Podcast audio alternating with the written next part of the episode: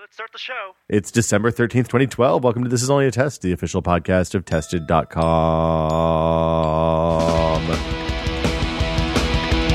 Um,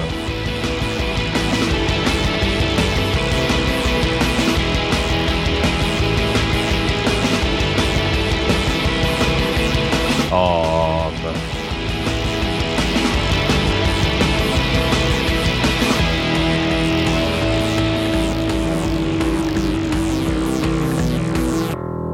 I'm Will Smith. Joining me today, Norman Chan. Wesley Fenlon. Hello. Uh, I first off, before we get any further, Super Brothers, Blockheads, Photograph. Blockheads, Super Brothers. Good choices all around. They're a bad choice. really. There's no bad choice there. there's there's no bad choice. Um, there are good arguments for each. Exactly. Um, so, well, first off, Well, you know, uh, housekeeping. okay, Don't you have housekeeping for podcast feeds? uh, this one doesn't change. I know, but to let people Okay, know. yeah, uh, that is a good point. If you like Still Untitled, the Adam Savage Project, you know, the podcast where we talk to Adam about things like Star Wars and books and shit you should buy for friends and family at holiday and uh, food and all sorts of other stuff. Uh, They're they're great little podcasts. They're about 20 minutes long. I think the longest one has been 35 minutes or something like that. So they're they're I, I if this is a Eminently feast, digestible. Yes, it is a it is a bite sized show, um, and and you get to find out a little bit about how Adam uh, how Adam works. We shoot him all over the place. Sometimes they're they're at M five. Sometimes they're at uh, his his shop. Sometimes they're at his house.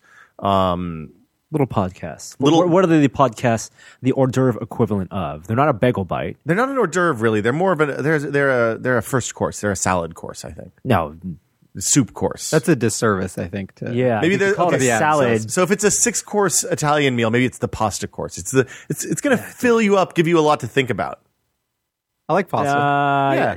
I, I- I think it's the, the fancy hors d'oeuvres. You mean the like the, The super amuse bouche? fancy. The amuse bouche is a single bite though. That's like Roman Mars's. It's the thing. lamb like chop five minutes long. At, at a nice party. The hors You like d'oeuvre the lamb like chop. the lamb chop on the where you just get pick it up Yes. by the bone and Yes. you.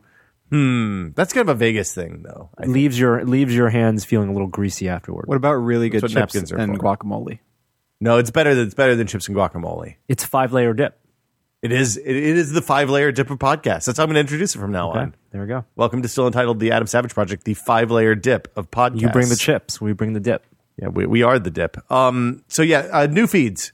We relaunched the site yesterday or day before yesterday for you guys. Um, with that comes the ability to have multiple podcast feeds and a bunch of other stuff that we'll talk about in a minute, but multiple podcast feeds. So previously we were putting still untitled in this feed that this is only a test feed because it's, it's what we had we have now broken that off into its own feed uh, it's in the submission queue for the itunes store now I, I did that at the moment we were able to um, and it usually takes between two and five days depending on how backed up apple is uh, so as soon as that happens we'll de- definitely tell you on twitter we'll probably post something about it on the homepage um, and we'll update the iTunes link on Still Untitled posts. But if you want to listen to Still Untitled, you can of course go to the site. You can press the play button. You can download a file directly My there. goodness. You can subscribe to an RSS feed. You will be able to click on an iTunes button and go to the iTunes store and subscribe there. Um, or uh, you can just watch the video on YouTube or on the site. They're all in the same place now. It's not spread out all over. It's really straightforward, but you do have to resubscribe to Still Untitled if you want to continue listening to that. Also, we encourage you if you do like the show to give it a review. Please. Yeah, it's brand new. So it, it's not on iTunes probably by the time you listen to this, but as soon as it gets there, if you guys can give us some some feedback and we want we don't want don't like give honest feedback. We don't want five star. I mean, if you like the show a lot, give us five star reviews clearly, but don't like blow sunshine up our ass because we, we we like good Whoa. feedback. That's a premium service. At this point, is still entitled just going to be the name you guys stick with, or are you still trying to just think of something real? We still think that's really clever, Wes. What you don't think that's clever? You don't think that's You know, clever? I like Two the, out of It's three pretty of us clever. think that's pretty clever. I like the Guess which one doesn't. I like the Adam Savage project as a name because it gives me a real Alan Parsons project vibe. Like I think I think that's standalone. I think by calling it the Adam Savage Project, It's- I, I think it's a great name, but also then we now own that. So s- sucks if Adam wants to do something else that and called out the Adam Savage you Project. could just call it the real Adam Savage project and like dump the, all Ghost- over the you. real Adam? Ghostbusters that Yeah. shit. I mean, Adam Savage's real project. Um, I, I you know I, here's the thing still untitled the reason the reason that still untitled stuck despite one of the three of us not really liking it very much is um it's open ended Like the whole point of this thing, when Adam sat down and was like, "Hey, what do you guys think about doing a podcast?" We were like, "Yeah, that sounds great." He wanted to do something that was open ended and conversational, and not not uh, didn't want to have a specific format or anything like that. So, so at some point, I- like we have a whole bunch of questions we've taken. I think probably the next show we record, unless something really interesting happens, will be a Q and A show. Well, Um, also, It's it, and the idea is that there's nothing off topic. it, it's true. It's about all topics, uh, everything, and you know, the subject matter is great, and the fact that there's it's a, it's a show about nothing and about everything is perfect. Uh, all the suggestions were not very good. Well, there were some suggestions that were quite good, but there were with his Nothing was really in the with money. his last name. There were a lot of off. You don't pin this on the users because it's our fault too. We No, could've no, come our up with suggestions, something better. our, our suggestions were terrible. yeah. I mean, we went through everything you guys went through. Did you get any Savage Dragon references? we went through a lot of bad savage puns. We went through a lot of not so clever wordplay. Um, the emails, the suggestions from the audience really kind of reinforced that wordplay was not the right way to go with this. Um, so yeah, I mean, we just it's it's slightly clever, slightly That's, that's clever. all we really That's all you ever aimed need. for. We could have gone with slightly clever. This is still the Adam Savage project, but that might undersell it a little bit. So anyway, it's on a new feed. It'll be on iTunes soon. Uh, you can find it on the podcast page. There's a drop down uh, when you click on when you mouse over podcast. If you're on an iPad or iPhone or something like that, there's a little menu that pops up. Or on any of the episodes, you can click "Still Untitled" and it takes you to the index of Still Untitled episodes.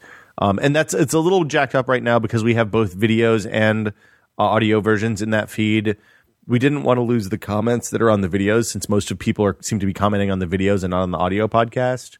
Um, now those comments will all be unified, but we we could have we could have just like in order to fix that we would have had to re- lose the video comments. We didn't want to do it, so like the the first fifteen episodes are going to be duped on uh, on still entitled forever. Uh, the last 50 or so episodes of This Is Only a Test are going to have duplicate, duplicate video and audio versions. Going forward, it's all one podcast page for, for video and audio podcast content. it gets better. It's, we're really excited about that. It's something that we should have done six months ago, and it's taken a little bit longer than we wanted. But now that it's here, it's really good. so, Do you want to talk? yeah, let's, talk, about, the it. site. Yeah. things that took six months to do. Um, well, a logo that was a bit of a challenge. Well, just why, why did it take six months to get this done, and wh- what are our thoughts on the whole process? So, well, uh, first thing is, as as was the case at Whiskey, the top men, fabled top men, Andy, uh, Mike Horn, Kuntz, um, uh, Nar- Narciso, uh, who is our latest, I guess, uh, addition to the team. He did the mobile site on the last Whiskey version of Tested, and what I guess is still the mobile site on Giant Bomb and Comic Vine. Um, but he he came on full time sometime in the last six months and has been kind of doing a lot of the the legwork of turning the the idea of a redesign into an actual design. I think he did a really wonderful job.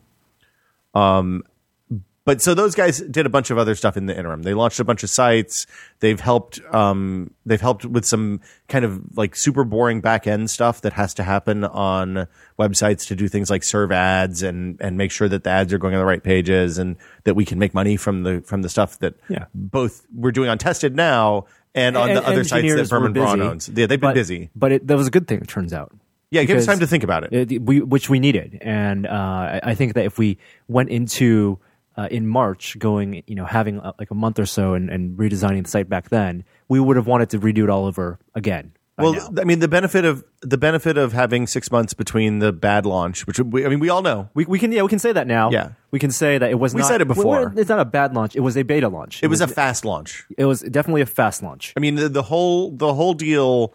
Um, it- it's my understanding from the time it became a thing to the time we found out about it was about two weeks.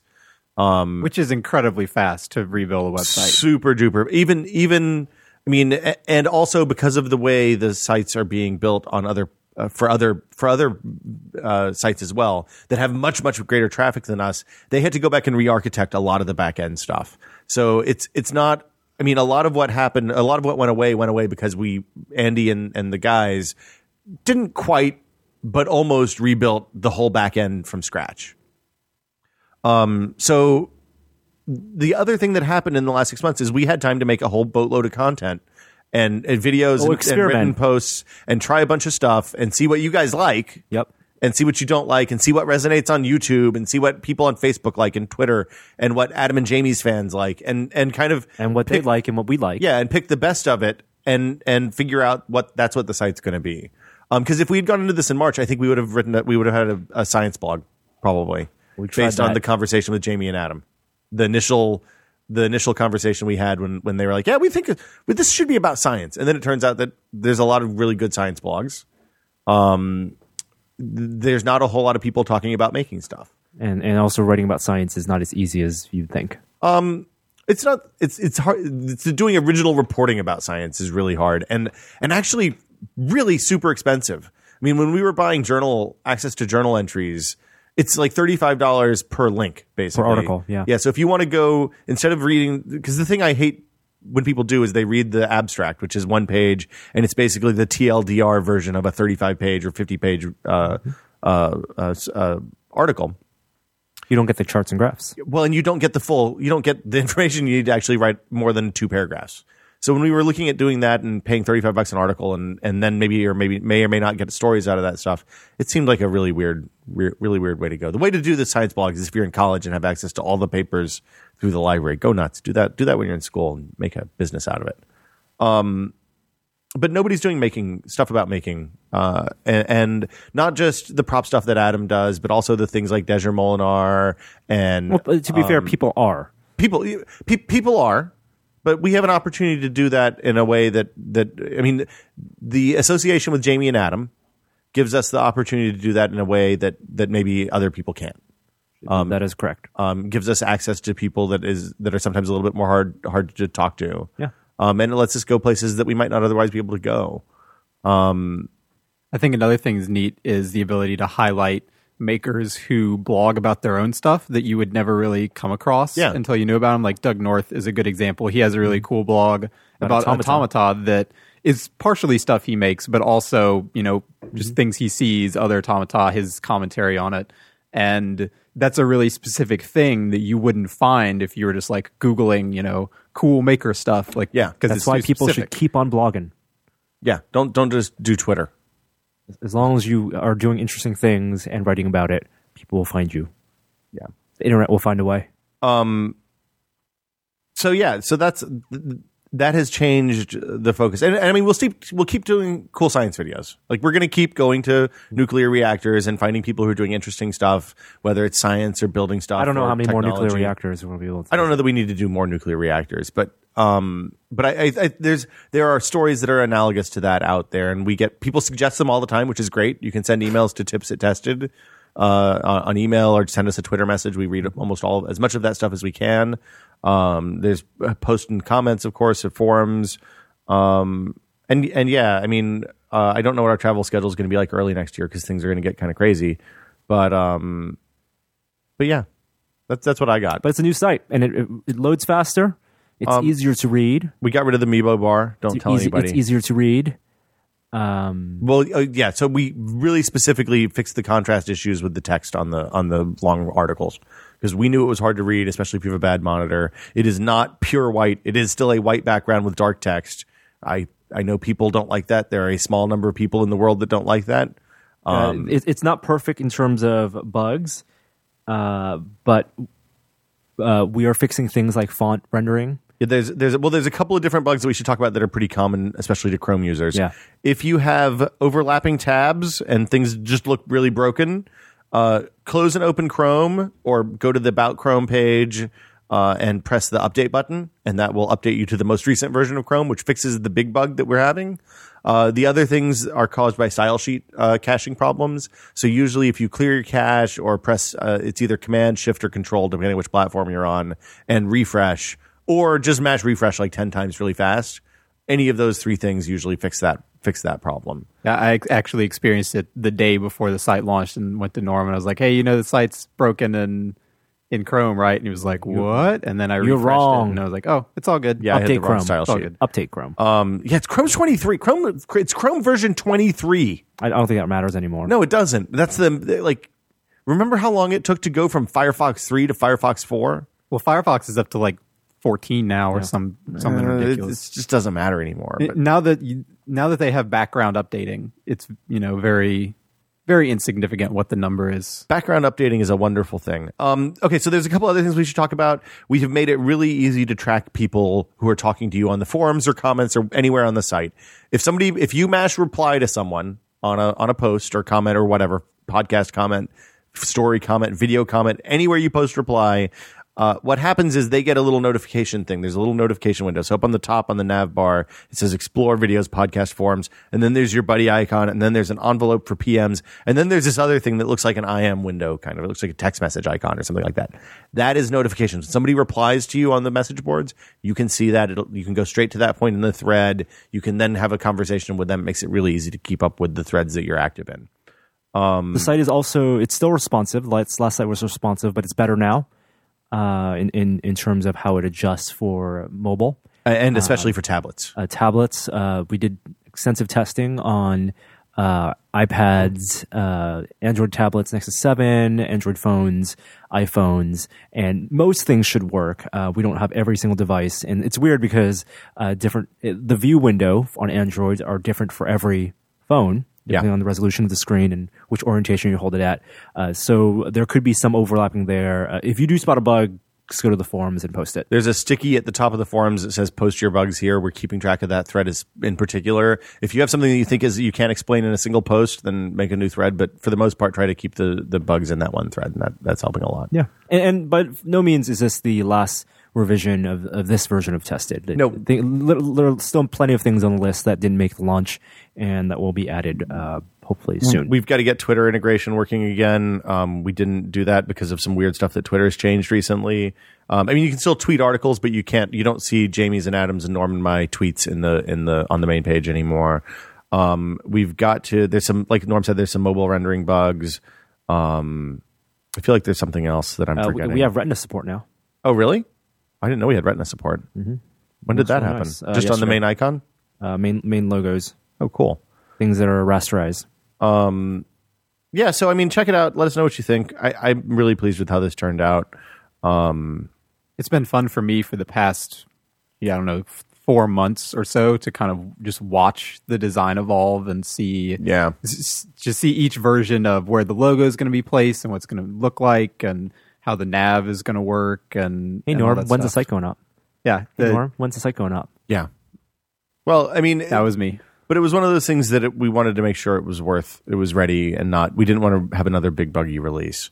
Um, a, a couple other things. There's a there's a there's a promo slot on the main nav that it goes to basically the new the whatever's new each day, or if there's something live, it'll show up there. Yeah, we call it the top prom. Oh, oh, okay, you're talking about the top right. I'm talking about the top right. yeah, so keep an eye out Um, for that. We'll post podcasts and just things to keep an eye out for.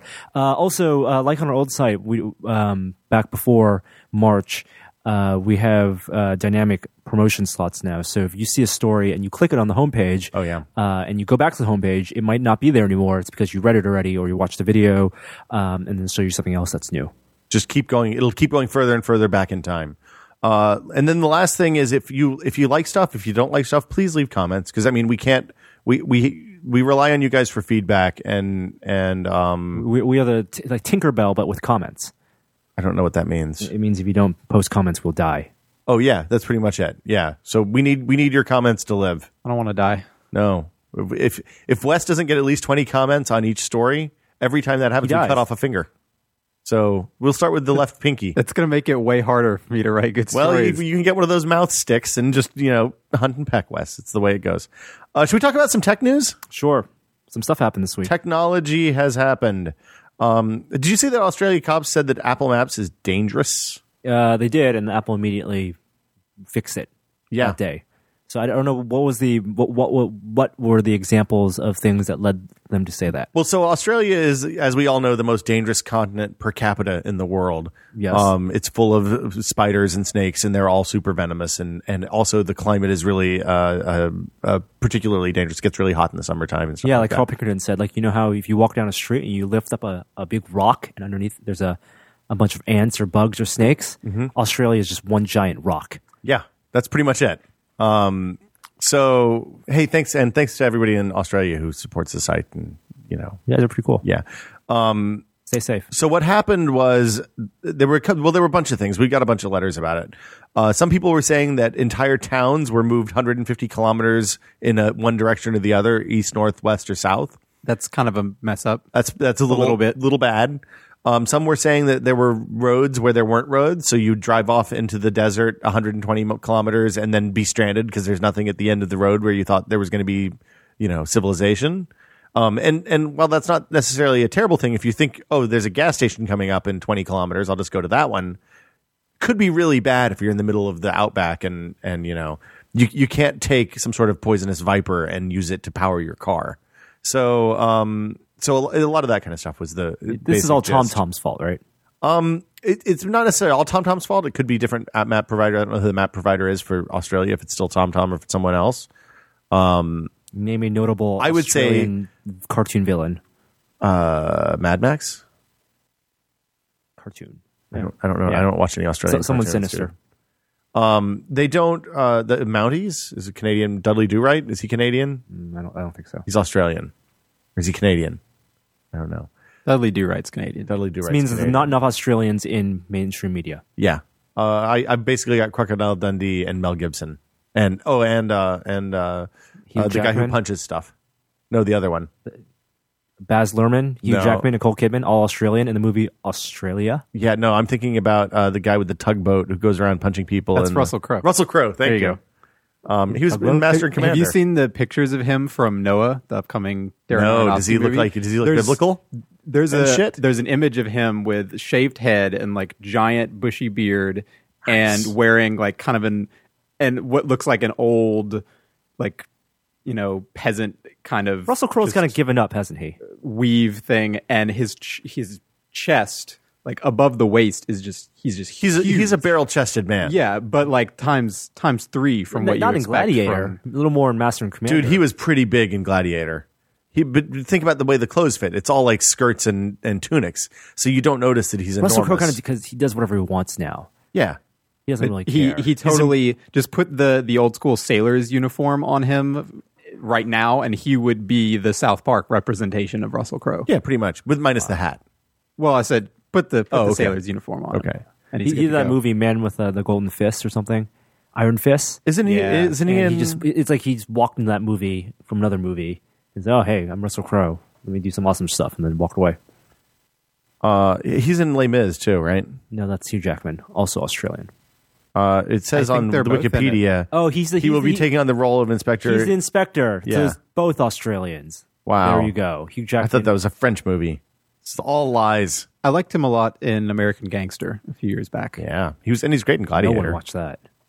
What? American Gangster? I think it did fine. Oh, I'm thinking public, public enemies. Yeah. No one Yeah. watched that. American Gangster is from uh, from the guy who made uh, um, Spike uh, Lee? Training Day. Oh, is it Anton Spike Day? Fuqua? Oh, I thought it was. I thought it was the follow up to Training Day.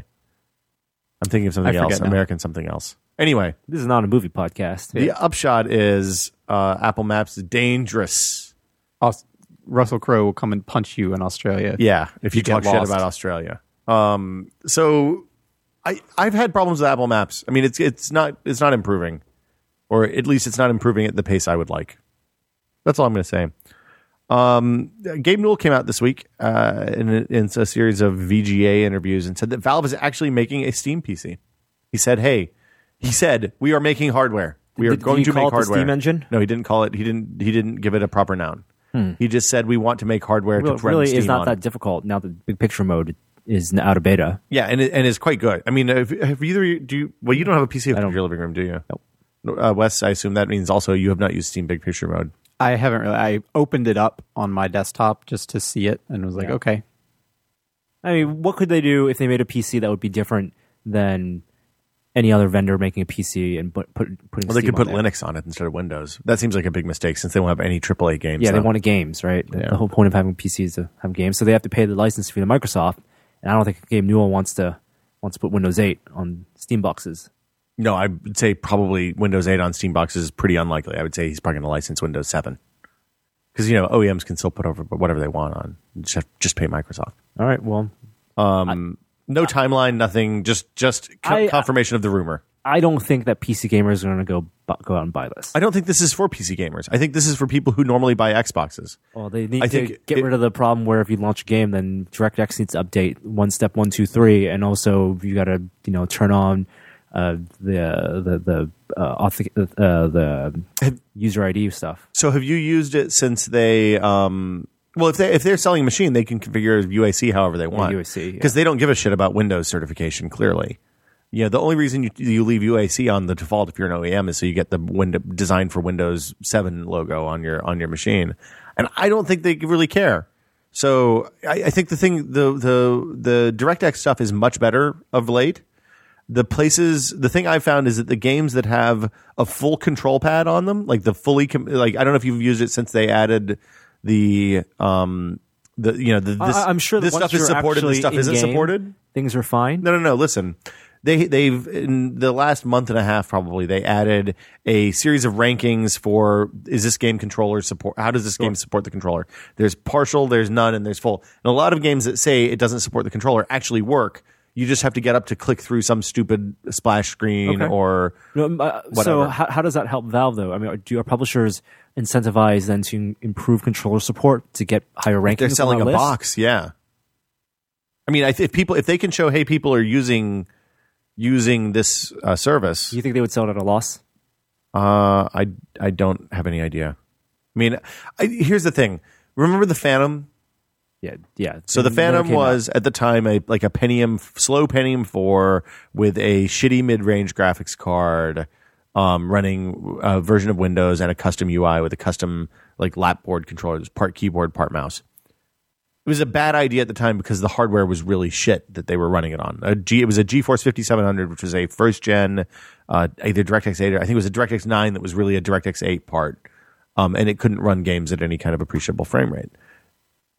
I think that we're at a time now where the mid range, where a mid range five hundred dollar PC can actually play games at TV resolutions without problems, and that's that'll happen for the foreseeable future, at least until ne- we see what next gen consoles turn out. And if the rumors we see about the next Xbox, the next PS3 are true, then mid range graphics and mid range CPU is what they're going to ship with. So it's not it's not like there's going to be a performance gap at the end of this generation between PCs and X and consoles. It's it's literally, hey, this is a custom PC that Microsoft built. Here's one that P- Sony built. Why can't Valve make one too? so many games are cross-platform now too that I think the, the controller support on games on Steam is pretty expected now. People get pissed when a game doesn't support a Yeah. controller. Like even people who would probably choose keyboard mouse most of the time. Um, like like when Mass Effect Three came out, it was pretty inexcusable uh, how I didn't buy the PC version yeah, because it didn't have controller support. Yeah, it was just ridiculous that it came from a console version with controller support and the PC version didn't have it. Infinity Ward does the same thing. So the Infinity Ward Call of Duty games don't have controller support. The Treyarch ones do. and I, I think that's going to just continue trending towards just everything just using the same exact controller support from Xbox. Well, there's a time and place for everything, but if I don't know if you've played XCOM with the controller, but it actually works. Like I, I find you are a little bit faster with the mouse and keyboard, but I'd much rather sit back in my recliner in the living room with the big TV and play some XCOM than be three percent faster on a single player turn based game where it doesn't matter how fast you are. No? different strokes. Yeah, exactly. Um, Eric Schmidt says that Google is winning the war against Apple. This is the war that Microsoft lost, and the number cited was that they are acting activating 1.3 million phones a day. Yeah, it- they've they've said that. No surprise. yeah, I don't think Microsoft was ever really in that war. No, uh, every They were in time the other war. e- Every time uh, they talk, you know, Eric Schmidt does a big talk, or people from Facebook, or um, or Apple. a- a- Anytime they're at conferences, and I think Eric Schmidt was at the Computer History Museum last two months ago uh, with this long talk uh, about his career and his history. Um, they talk about the Big Four, and the Big Four is Google, Apple, Amazon, and Facebook, and the fact that there are four is very interesting because they Wah, all do wah. different services. But yeah, the, and also Microsoft is never at the table and literally not a table. Like when Barack Obama came around, invited all, everyone from Silicon Valley to a dinner. It was Mark Zuckerberg and Well, Microsoft is in Redmond. right, but no one, no, he, they never got the invite. I'm sure. Mike, I'm sure Balmer has had dinner with, with Obama if he wants to have dinner with Obama. I don't know about that. You don't I- think so? I, I, I mean, part of Microsoft that dinner, employs like eighty thousand people, dude. I- I'm sure if Obama really wanted a dinner with Obama, he could have one. Yeah. Um, but if it was an invite that was sent out and he wasn't on the list, he wasn't on the list. Well, that's definitely that's definitely true. But Microsoft's not really a Silicon Valley. I mean, they they have offices down here, but I I don't think anybody's ever considered them a Silicon Valley company. it- the interesting about those four companies about Google, Apple, Amazon, and Facebook is they all do very different things. but they're all competing with each other. They all are competing and they're all kind of getting closer. Their Venn diagrams are overlapping more and more increasingly, but at the same time, they are all, s- each of them are still very reliant on the other services. So people love shopping on Amazon. Some people, a lot of people love using Facebook. People love Google search and Gmail, and a lot of people love Apple products. The interesting thing to me is that they they all have a Google has a massive number of users. You know, every everybody in the Western world uses Google. Yeah, y- you can't least have once or twice a You can't day. use the products and services of one if they omitted all the others. Like you can't use Explain. you couldn't use an iPhone if Apple decided to say we're going to sell the iPhone, but we're not going to have any support for Facebook or Amazon or Google. Then people wouldn't wouldn't buy the iPhone. Right. You couldn't you couldn't use Google if Google said uh, w- you can use Google, but we wouldn't let you go on Amazon.com or on Facebook. People people would People would flip out. yeah flip out. Same with Uh, There'd be Facebook. Um, lawsuits. Same with Amazon. I think Facebook to a much lesser extent, though. I mean, Facebook is Facebook is the Well, you- of those things. Facebook is peripheral. But fa- Facebook couldn't. Pe- Facebook couldn't say, you know, use Facebook, but we're not going to let you use it on mobile phones. well, that's against Facebook's best interest. Exactly. Right. That's, that's the that's the whole point. But the It's difference, against all their interests. But it, it, it is in Apple's best interest to say, hey, you can't use you can't buy stuff from Amazon on on an iPhone or a Mac. Like no, they just want they just want to cut. well yes they want to cut but i mean if you if if apple said hey you can't use amazon from safari on your on your on your mac It's, it's the same as Facebook saying, hey, you can't use Facebook on an iPhone. They would never do that. Mm. The same as Amazon saying, hey, you can't read Kindle they anywhere can't else. yeah they're not going to do that Yeah, they're not going to. None of those companies because they all rely. They know that these other forces companies are so strong and they're so embedded in the way people use technology and the internet that they couldn't. They can't Well, except live for without kind of them now. amazon I, I, Amazon increasingly, uh, as if Amazon disappeared or if Amazon was blocked from Google, blocked from iPhones, blocked from you know Yeah. Facebook sharing, it it would be terrible uh, for Amazon. well of course Um, but you could say, I think you could say that for Microsoft though. Like, what what is the es- one essential Microsoft s- product aside from Windows? I guess Windows is the only thing. well the xbox but it's not an essential Yeah, i mean that that's the thing Windows on desktop, and but all their other office for a bit i mean we we don't use office because of the way we use word processors and spreadsheets and stuff but but most businesses continue to use office if they especially in i mean maybe not in maybe they don't issue excel to everyone in the organization but definitely the accountants and the and the and the and that leads the people that perfectly need spreadsheets yeah to Office on iOS, which is pretty much confirmed. well it's support pages have shown up on microsoft's support website right that's the latest the latest mentioning leak very explicit, explicitly uh, Office for iOS. It's interesting because at the same time, Apple has been adding su- support for outside stuff to pages and numbers because you can. Who uses Pages? Well, you can sync to Dropbox now.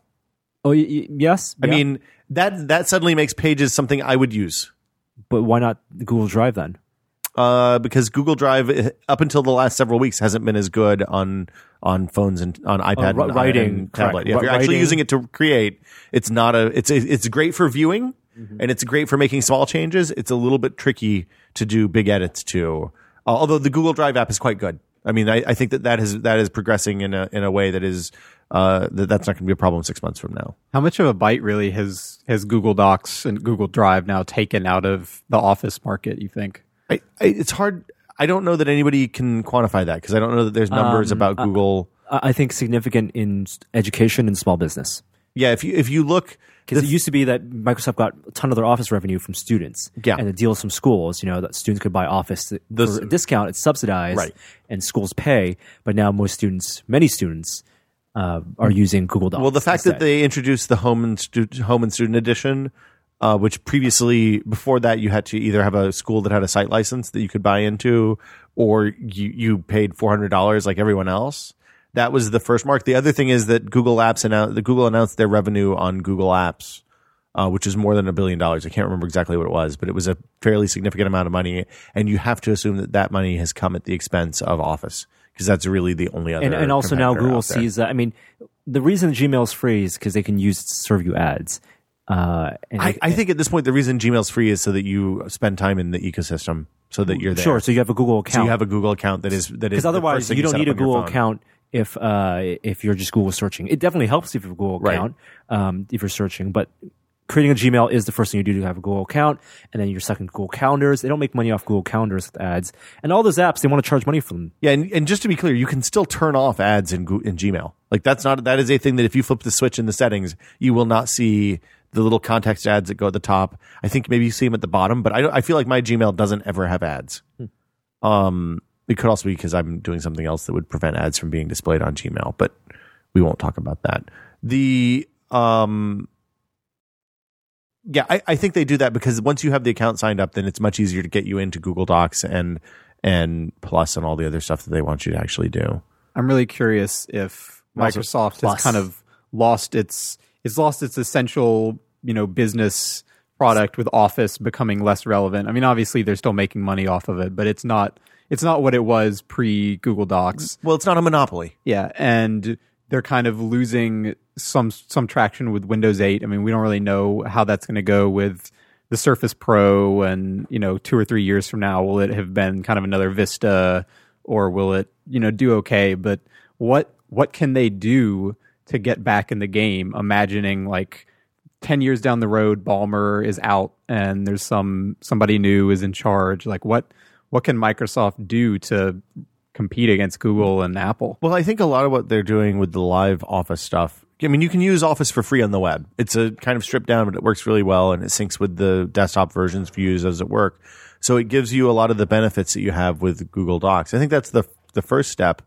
Um, I think the fact that they launched Outlook.com and set up really explicit ways that you can connect that to your Gmail and use that as the front end for your Gmail account is very telling. I think that's something Microsoft probably wouldn't have done five, five or even three years ago But they're not selling it as that. they you- well if you say, should, so when we but signed they're up not. before it went live it had a different sign up process than it does now when you create an account now you get a little bit of a different prompt and it says hey do you have a hotmail or gmail or Like if, yahoo if mail they or whatever sold, yeah, if they sold Outlook as like a sparrow, where use use you mean uh, use we're talking about this. outlook.com Outlook.com. Um, yeah I'm saying if they sold it as if like Sparrow for web and use this because it's a better interface than Gmail, but Yeah. you can keep your Gmail address. Uh, more people would use it. Well, uh, and then the other thing is when they roll things out like Outlook.com and the desktop client doesn't really support it very well, or even the features that make it unique, then that stuff like that, just because they're so kind of monolithic and slow, they, they don't they don't move fast enough. Like they sh- there should have been an Outlook release that worked specifically with Outlook.com that went live the same day Outlook.com went live, and they they haven't done that because a if you look at your email signatures from people who send you email, bajillions of people still use Outlook, which is almost incomprehensible to me. Yeah, And I have an bajil- interest in millions of people still use you know MSN Yeah. and Internet Explorer. And Internet Explorer 10, they had that whole new advertising campaign. I mean, they still have their core products and they're still iterating on them. Uh, and, and you know they're sp- still spending a ton of money on Bing, on Bing Maps. Um, it, it, they're just going forward. The thing, the thing I would always, I always say is, I mean, you shouldn't count Microsoft out because they have a whole boatload of money. They have, like I said, eighty or ninety thousand employees. There are a lot of, I mean, we know a bunch of people who work at Microsoft, and they are not dumb people. No. Um, there are. It seems like there are probably some cultural problems that prevent good ideas maybe from percolating up at the speed at which they would at other places. Um, but but I mean, I I think you know, if you look at the products that they've been successful with, I have no doubt that when they if if they choose to release a Surface 2, if they have not tainted that brand so badly with the with the shit RT versions, then it'll be a actually probably pretty good product. It seems like from the branding within Windows 8 and Windows Phone that the next Xbox might be a really pivotal thing for them just by how much they have made the Xbox name synonymous with kind of their their gaming media support which is across hilarious. platforms. If you look at you know. 10 years ago and Bill original Gates Xbox was launch? releasing the Xbox and it just looked like a dude who did not know what industry he was getting into with a bulky box and they did it the Microsoft way and it worked. Yeah, well, they did it. They, the, but in this case, the Microsoft way was doing what everybody else is doing, and then taking basically they had one feature that was really good Online. and better than anybody else, and that people were really interested in. So they had they predicted the the, the way this works is, and this is what Apple's done really well for the last ten years. They predicted the future. They put themselves out in front of what where the where people were going to be at the right time. three years in advance. Because I mean, they launched Xbox Live ten years ago, but Xbox Live didn't take off until the 360 launched. I mean, it, it was popular with niche with with core ga- gamers, people like us, but it wasn't something that that you know rappers were. They they had people standing on stage talking about how awesome it was to play Madden and shit on the Xbox. that were celebrities. Halo 2 is kind of a landmark moment, but you're still talking about just like a couple million, two or three million or something like that. For- that, which that- is yeah, that was a core experience. Pretty yeah, pretty insignificant all Right. told. I think really the the first Xbox was actually just from a like from a design standpoint, I mean, uh, it was ugly, but th- what they put in that box was actually smarter than what they ended up doing with the 360 because they ended up causing themselves so many headaches with the the various types of hard drives that things support, and then games had to be able to to run on a system without without a hard drive or with a hard drive. And like the first Xbox was kind of unique in that it had good kind of PC hardware and a hard drive. and it was out of the box. yeah, and, like and out of the box at work. everybody had like really good hardware to run games on and a hard drive to store data on and that's something that this console generation with various storage sizes has really kind of struggled with as they tried to figure out oh digital downloads are a big deal but we don't have enough storage space and Well, and the the other thing that they've done is they took advantage by taking advantage. Of, we're not just talking about online games; they also took advantage of the ability to patch games on day one, which everybody hates. But you know, they they built an arch- architecture that uses uh, app diff- diffs, game diffs. So instead of downloading a three three gig patch like you do on the Wii U or the Sony or the PlayStation, you download a, an eight meg thing, and it just changes the files that, and, that and their matter. certification, their walled garden experience, for better or worse, does deliver at least a consistent experience Yeah. for all their users. yeah, I mean, patching buying games on Xbox is easier than anything except for Steam, and that's that's really quite telling. I think. and although there are a lot of things on the the back end of that that game developers have complained about a lot how much money they charge for Right. updates and the difficulty of that process Well, the, and the fact that you can't find the games on the console now because they're pushing videos and music and all sorts of other garbage now too. Um, it- it- like it's not it's not been perfect, but I think that they've done a pretty good job of of figuring out what people want and putting it out there two years in advance, But which it- is the secret. I think it's going to be interesting to see what how the brand changes with whatever the next Xbox is, the 720 or whatever, and specifically how that affects the Windows 8 implementation of Windows games or Xbox games or whatever So- they so call what do- it. Well, but the weird thing is, it's like even though the modern retro design style is is ubiquitous at Microsoft now, it's on all the all of their core products except for Office, I guess. Um, it still doesn't feel cohesive. Windows 8 and Windows Phone feel cohesive. Xbox feels like it's it's like the the weird bastard cousin of those two things. The interface sucks, I think. it's it's not good. it's so it's so ad heavy and they have consistently made it just harder to navigate to the things that you actually want Well, but the question is, are the things that you actually want what most of the people actually want? And and, and I mean, I- at some point they're going to have to give people a custom customization tools for that stuff, or i- i- assuming Sony or Nintendo eventually gets better at the other side of it. I'm really interested more than anything else to see if Sony's learned lessons from from this generation of the Xbox, and if they're going to because if you look at the the XMB, it is not quite, but essentially unchanged from the launch of the PS3 to today. I think we've been through what like eight Xbox Dash updates that significantly changed the design. Maybe seven. I can't Yeah, remember. the, the XMV has changed in like functionality of the console firmware, but in terms of like the navigation itself, it's the same. they add new things to that every year, but it's not it's not a significant com- cosmetic upgrade. Um, anyway, we're we're way off the track here. I, Yeah, Microsoft. Two year, two ye- two years from now, what do we want? And what would, what does the company to do to be? I mean, we could tell ten years ago we want to online as PC gamers, we want to online in consoles, and they did that. So what do we want in consoles or from products in general? Two years from now, that we that no company is doing. Um, w- well, I mean the download the downloads being able to buy stuff without leaving the house is really compelling. I mean, it, it just did like All day your one. games. I mean, every game. the the perfect world is Steam, right? This is this is they figured it out. They have, you, you're buying a digital locker, so you buy a game on Steam. It goes in your digital locker. You log into any Steam computer. It works. There's no worrying about how many authorizations you have. There's no it's locked to this console like it is with- to the Wii, which is insane. And and and that actually is a pretty good experience. And- and no- Microsoft gets that too because you get when you buy downloaded stuff from Microsoft, more or less it's a digital locker. I, I think I, I mean I don't know that there's a huge leap forward. I think that the the ability to share stuff that you're shoot that you're that you're creating in game, you share your experiences. Like when you play a game like Skyrim or uh, Oblivion or uh, Far Cry Three, and weird crazy shit happens. I would l- I, I always want to be able to take a video and blast that video to YouTube, but the the equipment that you need to do that today is is a hassle. The Switch TV. That's why it's built in the games like PlanetSide. Yeah, exactly. Um, but I mean, they need to keep a rolling buffer of the last twenty minutes or whatever, so you can just say, okay, boom, hit this button, save this, we'll post sounds it like to a YouTube later. sounds like a much better use of the the cloud stuff that OnLive was trying to do aside from actual cloud gaming. yeah, it's well, it, it is because when we had the, co- the the online demos, that was always the part that was cool. The the idea that you had a constantly running stream of what you were playing, and you could share that with people in the in the world. Um, I just, I uh, just want to share outside of OnLive ser- OnLive service. Yeah, of course.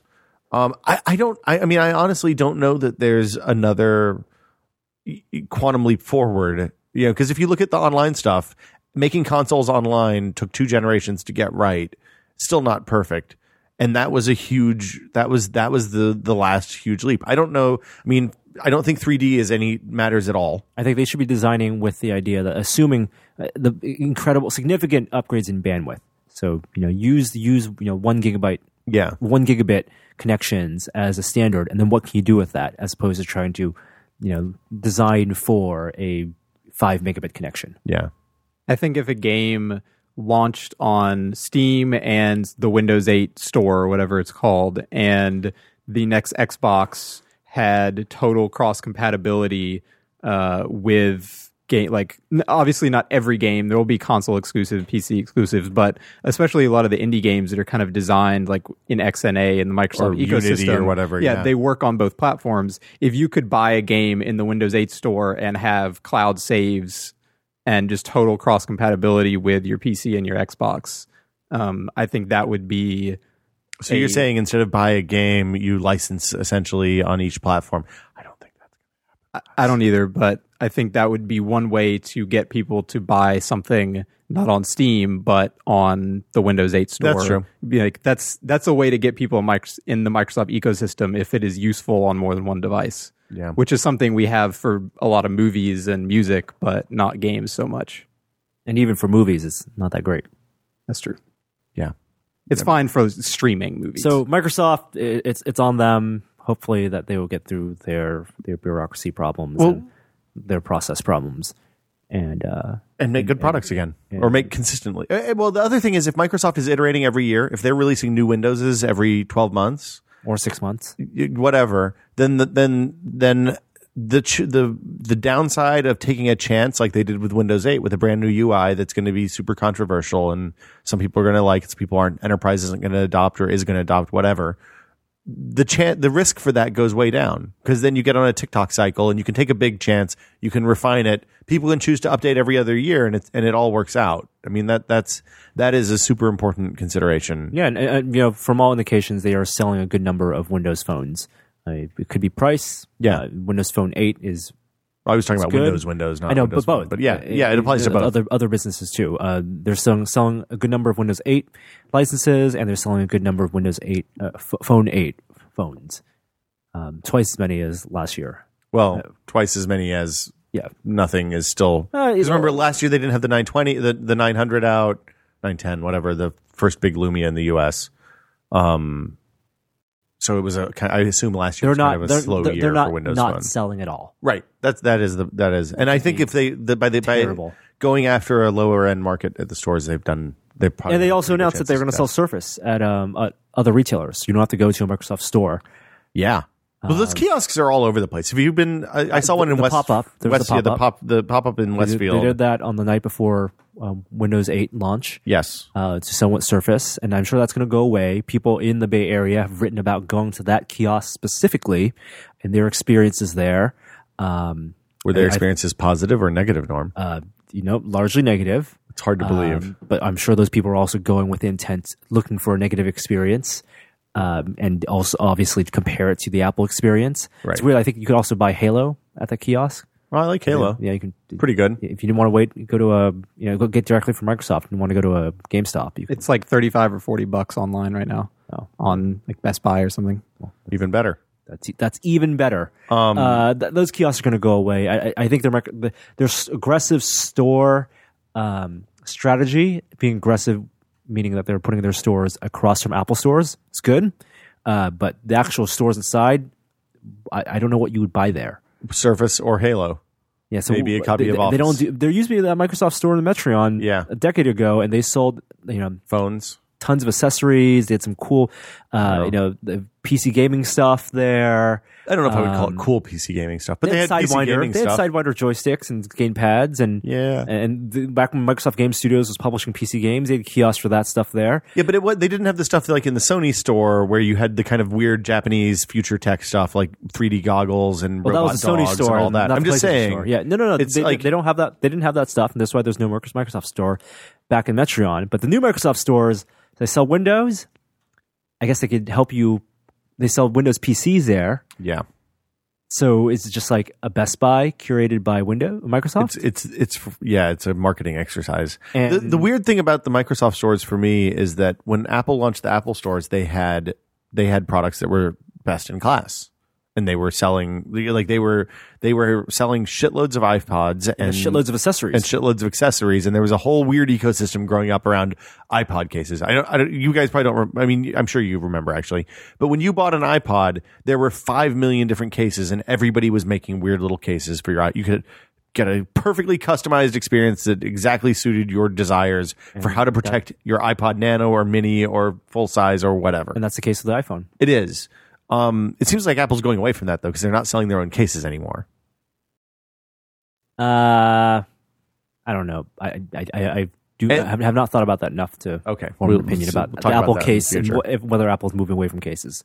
Um, uh, but Microsoft stores, like aside from you know, if you wanted to buy a laptop and you try to go to s- Microsoft Store to compare all the touch laptops, Well, the kiosk didn't have that many laptops. It had a bunch of Surfaces. yeah, I mean, and a primarily couple sell of, Surfaces. and a Nokia phone and HTC And I guess, when, 8X. yeah, when, and when Windows phones, Yeah. I guess it is the the best place to check out all the Windows phones if you're if you want to compare, bef- you know, an 8x to Nokia to to yeah. Samsung. If you don't want to get the bias of the guy at the cell phone store, but instead want somebody who's going to be really pro Microsoft, you should go to the kiosk. If you want to f- talk to the sales guy and find out what he gets the most commission on, you can go to the cell phone store. Otherwise, go to places like the Wirecutter or Tested and read reviews and, and make your own decision. And then go just just feel them, touch them. Good luck, Love Microsoft. them. Yeah. Uh, Twitter added photo filters this week. I think that this is super interesting. Has anyone used? To, I have not used a Twitter photo filter. They, I think they kind of missed the point of the photo filters. what was the point of the photo filter? I, I, It's to tart up your photos. yeah, to make your shitty photos look a little more shitty and awesome at the same time. So what what, what were the filters? Did they not do that? Um, they're, they're the same filters is the problem as I saw it. Like I'm not a filter expert, but the f- Twitter filters I looked at looked like they were lifted straight from Instagram or Hipstamatic or any of the other filter apps. They So- don't do anything special. Okay, so these filters, I presume, are only when you want to take a picture It's when you take using a picture, the Twitter you app. go into the Twitter app and you take a picture. I guess yes. Mm. I don't have the updated app yet because I don't see filters. No, you have to update the. I don't it came out yesterday. I think maybe the Okay. day before. Uh, d- is there because Instagram Yes. Instagram is good for sharing. It's an easy way to share as a social network. I, like it's a replacement for Path, which also had photo filters. Yeah. Um, but people, even photographers, like Instagram's filters because they a lot of work went into those filters. They're they're are- relatively smart. They're not just shitty Photoshop filters. Um, yeah, and for example, like the black, even the black and white filters, uh, and also the Lux thing they do to to blow up contrast because it looks good on uh, a Retina screen. Yeah. Um, I mean, but- but Instagram bright filters LCD are screen. tuned for They are tuned Apple for screens. Yes, they are tuned for high resolution, bright, vibrant screens. Um, so Twitter filters don't do that. Um. So I'm gonna I'm gonna open it up and I'll take a picture and I'll show you. uh, take photo or video. Hello, Norman Jen and Wesley Fenlon. This is a great segment. I apologize in advance. Use.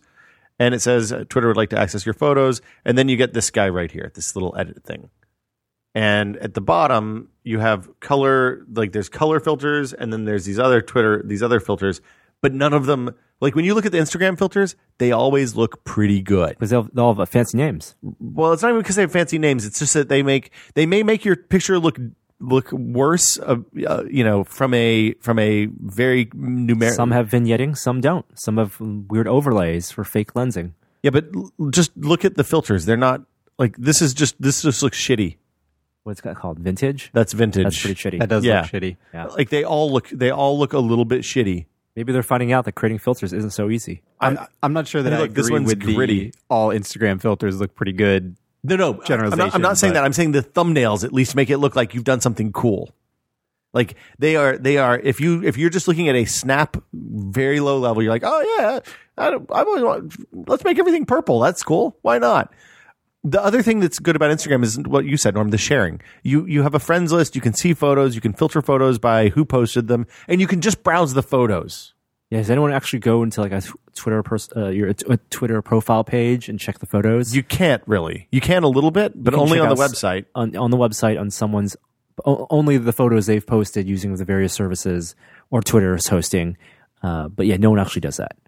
yeah so my mine are here but it doesn't expose it very well um yeah i, I don't know twitter added photo filters I want a filter that taps into uh, one of those facial recognition APIs and just make that mustache Chrome extension Yeah. or Oh, that'd something be similar. awesome. Mustache so in just everyone. just every photo You know, that's- you, that you could be- post that's- just be like a mustache. on we should it edit or, that out that's a billion dollar idea or uh, a, a just like Mustache ki- grams. kissify Stash. every every person and every photo Stash-o-matic. you ever take.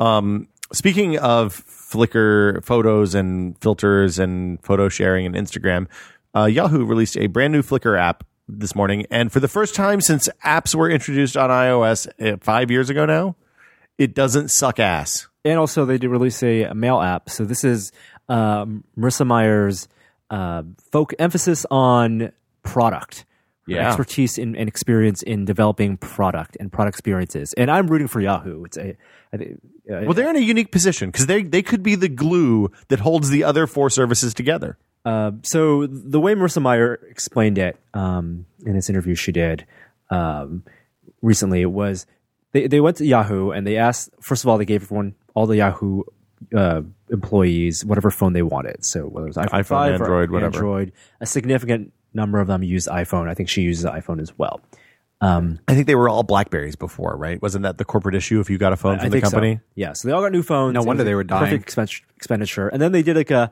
a big poll of what are the things that people do f- on their phones because mobile is where Yahoo wants to be. Yeah, Uh, mobile. it turns out. mobile is is huge. Uh, what are the things that people uh, want to do when they first wake up? What are the things they do on their phone? So You check your email. check your email, You check your social networks. check your social network. Okay, check uh, browse the web, Maybe browse the web. take a photo. You take a photo when you're laying in bed on the phone. I'm saying on your phones in general. Oh, like the things that you do on your phones. Yeah, well, in, in, in order. you know. yeah. It's it's got to be email, social networks, texting, photos, read calls. news, read Yeah. news. More specifically, check sports. I like sports. Right, people love sports, um, and it turns out that Yahoo does all those things Yeah. In fact, Yahoo actually, does- Yahoo Sports is really good. It- much better. And Yahoo News, even though it's the same uh, uh, feed as like you know from AP and Reuters as what Google News does, Yeah. it's actually curated and, and presented in By a nicer human way. beings. Yeah, You don't have weird stories pop up all I- There was a story about Google that on News the Atlantic. Is the other day. terrible. I don't know about terrible, but it's not great. Um, okay, so th- this is these are the first. Pa- Have you installed Flickr? Are you a Flickr user still or no? Uh, no, I, Did you did you ever pay for Flickr? I never or- paid for. I had a free account, but that was it. So I've paid for Flickr for a long time because my photos are hostage and I couldn't be bothered to get up, bothered to get them off. And also, I think I paid for five years of Flickr at once because I got a really good deal about five, four and a half years ago, if I had to guess. Um, the new app is good. The new app is what I have been looking for in a Flickr app for a really long time, and they and they weren't able to actually accomplish it um, because of the weird Yahoo. Basically, when they made Flickr shift from using Flickr IDs to log in to Yahoo IDs to log in, they added a whole bunch of other security stuff that went with that because the, once the, once you had the Yahoo IDs involved, it had to work with two factor and it had to be super secure because of all the mail and calendar and all the other stuff that people associate with that. So the long story short is you couldn't have like an easy login and have something that just uploads all your photos to Flickr as you take them on the phone. Is your like Yahoo login a Yahoo at Yahoo.com or can it be like It's a username. it's it's a username or is it like because you can create a Yahoo account using your Gmail account.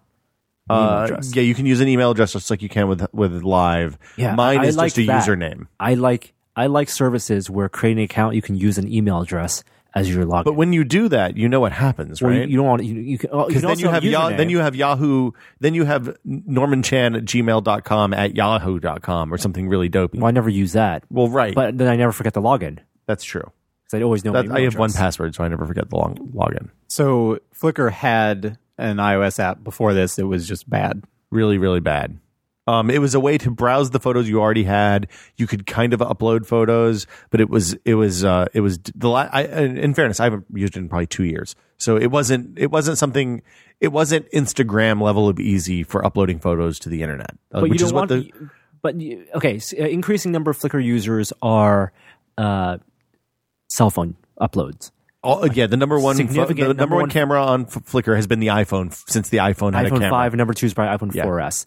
Uh, I don't like that because I would rather there be more. I, I- I mean, 500 pixels is great, but I, Flickr is just a huger, a larger dat- database, and I would rather we see more Quality nicer- photos. nicer photos with real cameras. Well, but the, the benefit of having a massive user base is that the the one percent of good photos Flickr float to the top of the of the the chud Can you photos. browse through to- uh, top photos? yeah, so you can actually browse by contacts now. So you see all you know because the neat thing about Flickr was it was one of the first social apps. You had friends, you had a contact list. You can actually browse through your friends' photos on the phone. Which, d- good God, how did this take so long? Um, you can post photos of your own. You can tag them. You can post them to Twitter and Facebook. When you post it to Facebook, instead of just uploading a shitty low res Facebook photo, it just posts the short one and links back to the Flickr page. My feeling is that a lot of hardcore Flickr users are gonna not like this. Uh, people who use Flickr in a way where they see it as a repository, as an archive, as Yeah. and, and curated. Uh, Like a lot of professional Library? photographers use that as a way to share photos with clients. don't want may not want to have Flickr be a stream of you know like a Facebook stream of photos. I'm going to tell you a secret. I don't think Flickr cares about I don't think those they care. people. I I, don't mean, I think think they that they will do what they need to to keep them. I think that those people are probably already satisfied. I think that they want to get more people because the benefit of having Flickr, like Flickr missed a couple of things. They missed the app early on. Like they missed the ability to upload photos from the iPhone because they didn't think that those cameras were going to be worth taking pictures with. Uh, they missed, a- and they couldn't work out the login issues. They missed the ability to send an email link. You know, you know how you can post a YouTube video, make it unlisted, and send the link, and anybody can look at it, even if they're lo- not logged in. Yep. They missed that. So, like, if you're posting pictures of your kid, you don't want to put them on the internet for everyone to see. You just want to send a private link to the grandparents, but the grandparents can't figure out how to fucking sign into Flickr or make a friend, make you a friend. Like that kind of core stuff is how they lost the normal people. Instagram doesn't offer that either. You can't post pictures on Instagram to just friends or just family, as as far as I know, right? no, You can do that on on Google Plus. You can do that on Path, but you can't, and you can do it on Flickr, but you can't, and you can do it on Facebook, I guess. But it's hard to figure out how to do on Facebook. Um, like all of that stuff is is core to the Flickr experience. You can say, do I want to send this to friends? Do I want to send it to family? Do I want to send it to contacts? Or do I want to put it open for everyone on the web? And you can categorize people in a in a one to many way. So I can say that Norm is a friend, but Norm doesn't have to say I'm a friend in order for him to be able to see my pictures. It it it, it was it was really way ahead of its time, and then they missed mobile entirely. Um, so the Flickr app coming out is a, is a potentially really huge deal, especially as Twitter and Instagram are having a pissing match over over really stupid stuff. good timing. Yeah, it worked out well. Um, I don't know anybody who uses Yahoo Mail, so I haven't downloaded that app yet, but I assume it's probably better than it was before. I don't know. Safe bet, I Oh. Yeah. imagine. Um, let's see what else should we talk about. Uh, Apple Television rumors. Uh, so these are the rumors that say that Apple has been testing design, different designs, and that uh, not I, I No I'm- I'm sure- surprise. no surprise. I've, I'm sure they have dozens of TV mocks. And I'm sure they have done it for products they never intended to release to market. They- just they've- as a d- design uh, Mul- practice. multiple times they've said that they spend uh, multiple millions of dollars a year building shit that they never intend to make just to see how people like it. yeah. see how it tests. Um, I, I mean, we did. We have heard a couple of people say next March, which makes sense now that there's no probably no iPad event uh, next March. Unless they do six month update cycles, product update I cycles. don't think they can get away with six month product update cycles without people losing their minds. Are you sure about that? no, I'm not, but I don't think they can. I, I agree. I don't think they're gonna. I think they're they're going yearly on the iPad. They just wanted to shift it to holiday where Yeah. people want to buy them. That makes sense. That makes a lot of Th- sense. That makes that does make sense from our Dean perspective, and then your TikToks are two years. Uh, the only exception would be if they decide that they think they can sell an iPad Mini with a Retina screen for more money, because that's a relatively new product. or if they can't sell an iPad Retina screen for the same amount of money, Right. Is the counter? Right. Um. So anyway, yeah. The the but it's the fact that they're testing prototypes, like you said, Norm. They they build a ton of prototypes for everything. I mean, when we've seen, if you read the Jobs biography, then you know about the 15 different iPhone versions that they made or whatever it was some ridiculous number of iPhones that not only were not the original kind of you know solid slab of glass design but that had you know, all sorts of other crazy shit attached to them keyboards and the whole 9 yards so um. So yeah, that no surprises there. The Verge ran a story today about uh, from from like a television conference, um, and said you know the the future of of the TV is the iPad, according to all these people. So maybe Apple will get up on stage and say, "Here's the Apple TV, the Here's- iPad." Here's the future of the. Well, I mean, if if you look at the way the iPad works I would be thinking different. with relation to apps, it's a it's a nice way to watch TV. Uh, I, You, the, the thing that it's missing is a universal guide to the content that's uh, embedded in the time apps. it takes to load an app and then get to a stream. th- Right. There is no surfing. What I'm what I'm telling what I'm saying is if you took the app experience and put a TV guide, a searchable, you let people search inside the apps. So you say, okay, I want to watch Curb Your Enthusiasm, and it's like, oh, Curb Your Enthusiasm And it- is on and then it Netflix loads and instantly iTunes that and episode HBO, from- and which episode do you want to watch? And then you click, and it takes it's a deep link straight to there in the app. That is an experience that is better than anything that's available today. Sure, and, and, and then if you don't have the HBO app and not paying for the service, then you don't haven't paid for it yet. Right. you should pay for it. Then it says, "Hey," but but theoretically, you probably wouldn't install HBO on your on your TV unless you were already paying for HBO, right? So you'll only see stuff that you actually subscribe to. So you don't have Amazon Instant on if you don't pay for Amazon Instant. You only have Netflix and Hulu and Vudu and three other things, and then that gives you a or they could then let apps, you know, apps or channels, I guess, uh, content owners allow, you know, free days and free episodes. Yeah. So download the HBO app, even if you have no intention of paying for it, because there could be a day where certain episodes are free. right, and then and then that gives them a whole other way to to drive uh, subscriptions and stuff like that. Learn from the free app, you know, the the free app model. So Tim Cook's talked about uh, TVs and how they Apple feels like that's a big opportunity um, because they, they did a couple of inter- he did a couple of interviews with Bloomberg and um, Forbes. What was the other one? I can't remember. Uh, maybe N- NBC. NBC. Uh, Matt- you Brian ta- Williams, Brian Williams. Rock Center. Oh God. Um, the thing that the thing that they don't talk about is the is the how the whole thing goes together, and it, that I mean that's the interesting part. I, I have no idea. Getting content deals, the content providers are already wary of Apple because of the domination of the iTunes store on music and and a lot- TV and video. I- I think it's going to be much harder for them to get uh, movie and TV deals now than it was when they got music deals with the big five music labels 10 years ago. Anyway, um, a Nokia engineer explained how to pirate Windows 8 apps and DLC. I'm all ears.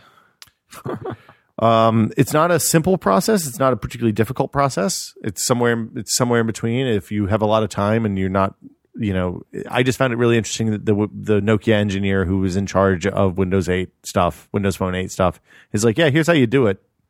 Uh, Microsoft's done some really dopey stuff here. They should probably fix that. Go nuts, pins. Um, Brutal honesty. yeah, brutal, brutal honesty. Uh, and then the last thing is that Nokia, uh, Google announced their Zeit, they released their Zeitgeist stuff for 2012. I saw that, and I did not look at the list intentionally.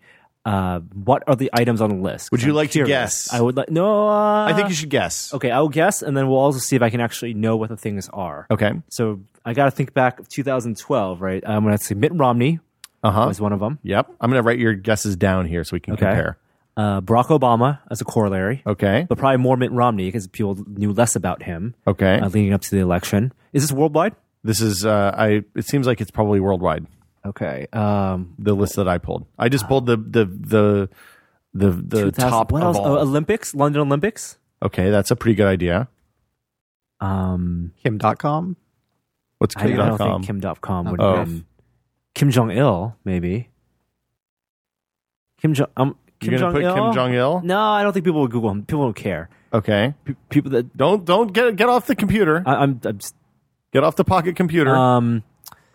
Oh, what el- what else happened this year that was big? I think you are you are dramatically overestimating the world population's interest in Justin Bieber. Bieber. Is a pretty good guess. Um, The world does have Bieber fever. the Avengers. Okay, I think this is turning into a norms list for 2012. What else happened in 2012? What, what what things trended over the internet? Most popular YouTube video of all time. oh oh uh, Gangnam Mm-hmm. Style. Ah wow. No hints, Wes. Okay. Uh, okay. Uh, You, that- that's those- that is uh, one, two, three, That four, five. was 10? That's six things. I- no, no, but- that's but- good. Th- This is this is this will be instructive. okay. Um, Wes's one guess was Kim.com. Kim.com did not make the list. That, Sorry, that was Wes. just a suggestion. Come sorry, on. Wes. Come Um, Mitt Romney and Barack Obama do not appear on the list. What Nope. Sorry. people did not Google them? Nope. Uh, Olympics 2012. You're right on with that one. That Okay. one. That one All right. was. That's a worldwide event. That's a big deal.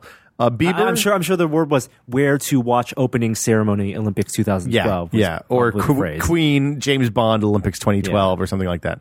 Um, Justin Bieber, sadly, Bieber fever has has has receded, and the kids are less into Bieber than they were Wow. last year. Uh, the Avengers not in the top ten. Oh, Gangnam Style is, however, Oh, in the okay. top ten. All right. So so you got two out of six guesses, which isn't bad because it's you know it's basically the whole world, right? Every single word ever and, and permutation of characters. the number one, Whitney Houston. Oh, she Whitney passed Houston away this died year. early this year. Yeah. I forgot about that. Yep. How soon we forget. Um, Hurricane Sandy, number three. Oh, that makes sense. Gangnam Style is number two. okay, Hurricane Sandy. Is, it Hurricane absolutely Sandy was makes a sense. big, big worldwide event. It's in the same way that the Japanese tsunami was last year, and you know, so on and so forth. Um, iPad three. I'm surprised you missed this one since it's sitting in front of you right now. I've had three. iPad three. Fuck the iPad four, man. iPad three is no, where it no is iPhone at. five. No iPhone five. Uh, Diablo three. I bet. I bet iPhone five was last year. Uh, I, I would believe that. Yeah. Uh, Diablo three Really? coming in Wait, wait. hard. Diablo three beat out the Avengers and Barack Obama and Diablo Mitt Romney. three is a worldwide event. Apparently, I can see that for the the China draw. Who's the most famous pregnant woman in the world right now? And also naked at different times in the course of the year. And I think she got married maybe earlier this year. Maybe that was Giselle? last year. Kate Middleton, Norman Chan, oh, the, the Duchess of she's like Wales. she's or- barely pregnant, right? she's just a little bit pregnant, but it turns out that's all it takes. Oh man. Right. So Kate Middleton is is coming in. Olympics 2012 was next. Amanda Todd. I didn't know who Amanda Todd Who's was. Amanda Todd? She was the a bullying victim who committed suicide. So it's a really sad story. Um, Oh. This this really lets you know who's on the internet. Yeah. This this tells you that you are not the normal internet consumer. Wow. Um, Michael Clark Duncan. oh, because he, suddenly passed, away. Yeah. Uh, and then the last one is BBB 12, which is, I think, the Brazilian Big Brother. I think that's actually pretty huge. I've never. I But know very huge little enough about that it, that but- search term. If you search for- globally, when I go to BBB, the number one result for BBB 12 is a thing that says Big Brother, and then it has a bunch of people's names. well, in I would Portuguese. hope that the te- the tenth highest search term in Google is something that would lead you. that yeah, would no, notch you think number you think one. that would be Yeah. a good result. That's Yeah, what that's, that was my exactly. theory here. So yeah, uh, Brazilian Big Brother 12 uh, is is a worldwide. I, I assume that's it's probably that because everyone in Brazil must Google BBB 12. I thought it was a Multiple soccer times. thing at first. I was a little bummed that it wasn't a soccer thing. the Whitney Houston and Michael Clark Duncan makes me wonder who is the most Googled uh, Celebrity Uh, death? or or just death in Patrick general. Swayze? Yeah, it doesn't have to be celebrity. Just, Patrick Swayze. I bet That's not a bad one. Um, it could be Steve Jobs, Steve Jobs would be pretty big. uh, Christopher Reeve. Eh, I don't think so. What? He was an inspiration. Uh, but that was he died before the internet, really. I mean, not totally before the internet. Do you want to look at It some was other? like oh four. they have a bunch of other. Uh, they have so that's trending. That one events Hurricane Sandy and Kate Middleton nudie pictures was number two. Wow. Um, people was Whitney Houston, Kate Middleton, Amanda Todd. The trending images Bieber Fever, no longer One Direction and Selena Gomez, and then the iPhone 5. Um, athletes was Jeremy Lin, who's the basketball player, right. Michael Phelps, and Peyton Manning. Films? What do you guess films? What, what's the, let's, this will be fun. Twilight. Uh, wrong. Not even on the list. The Twilight how movie many- just how came many out. films? 10 films. Okay. Oh, uh, this, Hunger this- Games. Wait, wait, wait, wait, wait. Yeah. Hunger Games. Hunger Games. Hunger that's That's, that's an easy one. Avengers. Uh, That's number four. Okay. We're, I'm, we're we're getting all ten before we continue on. so Oh, God. Oh. Hunger Games. This could be a while. Uh, Harry Potter was last year. Dark Knight Rises. Nope. What the? That's not surprising. Nope. Uh, Twilight is not on there. Dark Twilight Knight's is not, on there. Nope. What other movies? Hobbit. Nope. I think it's all stuff that's been released. Oh, it's all old movies. It's the movies that came out in 2012. Those are so old. Awesome. Oh, okay. In, in 2012. Yeah, it's Um, all garbage from last year. I mean, Uh, this year. Jeez. What, what, what came out this year? Diddle-da, diddle- Oh wait, no, that's Mission Impossible. Um, well, we talked about one with Adam at length. Skyfall. Oh, Prometheus. Both of those actually. Both Me- Prometheus and Skyfall. Skyfall's number two. Prometheus is number three. Avengers is number four. Did we list number one yet? Uh, the Hunger Games. Okay. You nailed that. Skyfall was the second most Google image searched movie. No Google it's just search. Google the search film- yeah, movie. film. It's the highest films. grossing British film of all time. It's about Pretty a awesome. billion dollars more Yeah. money than Batman Begins. Yeah. Um, do you want me to just run down the rest of the list because I don't think you're ever going to get the rest of these. Okay. Uh, number five is Magic Mike. Has Wow. dicks. lots and lots of dicks. Um, John Carter is number six. I'm shocked. Probably because remember it's not positive. It's not only positive mentions. It's all of the mentions. a lot of people were curious about John Carter. I'm The, sure. the financial press talked about John Carter a fair amount too. Um, Star Wars. Nope, no Star Wars. Eck the Tiger. I don't know what that is. E K T H A Tiger. Uh, Paranormal Activity Four, Okay, I can see that. Taken Two, See that. and Dark Shadows. Dark Shadow. That movie made no money. I assume that's because it was a disaster. Uh, Ek the Tiger is an Indian action film. Uh, so Oh, yeah, globally. global, yeah, global. It's a global Amazing Spider-Man wasn't on there. List. No, no, th- that just shows the difference between what plays here and what plays globally. No, it just shows who's on the internet Google searching these things. You want to do TV? was the number one website on the internet again also facebook.com? Uh, they Google don't. search? They don't have. They don't have uh, inter- uh, websites on here. That's probably for the best. Yeah. Um, do you want to do one more? Because we can do TVs, Okay. or we can do music, or we can do consumer electronics. Let's do consumer electronics. Okay, Since we consumer didn't- electronics. yeah, Okay, let's go. I, iPad, uh, iPhone 5. Not on the list. What? It's not on the list, Norm. Uh, then I'm just going to go all the way other side, Microsoft Surface. Yes, that is number eight. okay. Um, iPad 3. That is number one. Because remember, we had that on the iPad big mini? list. iPad Mini is number three. Okay. is the Retina Mac on there? No Retina Uh, Mac. No. uh, let's let's go with GS3, Galaxy S3. That Hmm? is number two. okay. D- People sell, Samsung sells a ton of those. Uh, Galaxy Note. Note two is number five. Yeah. There you go. So you've got People one, love two, that three, five, note. and uh, and eight. Uh, uh, uh, the the Wii U, Nope. Xbox 360. Nope. What other consumer electronics came out this year? Windows 8. Nope. I guess that wouldn't count. It's a software, but probably These are all. This is all hardware. It's all hardware. It's all specific models too, except for one.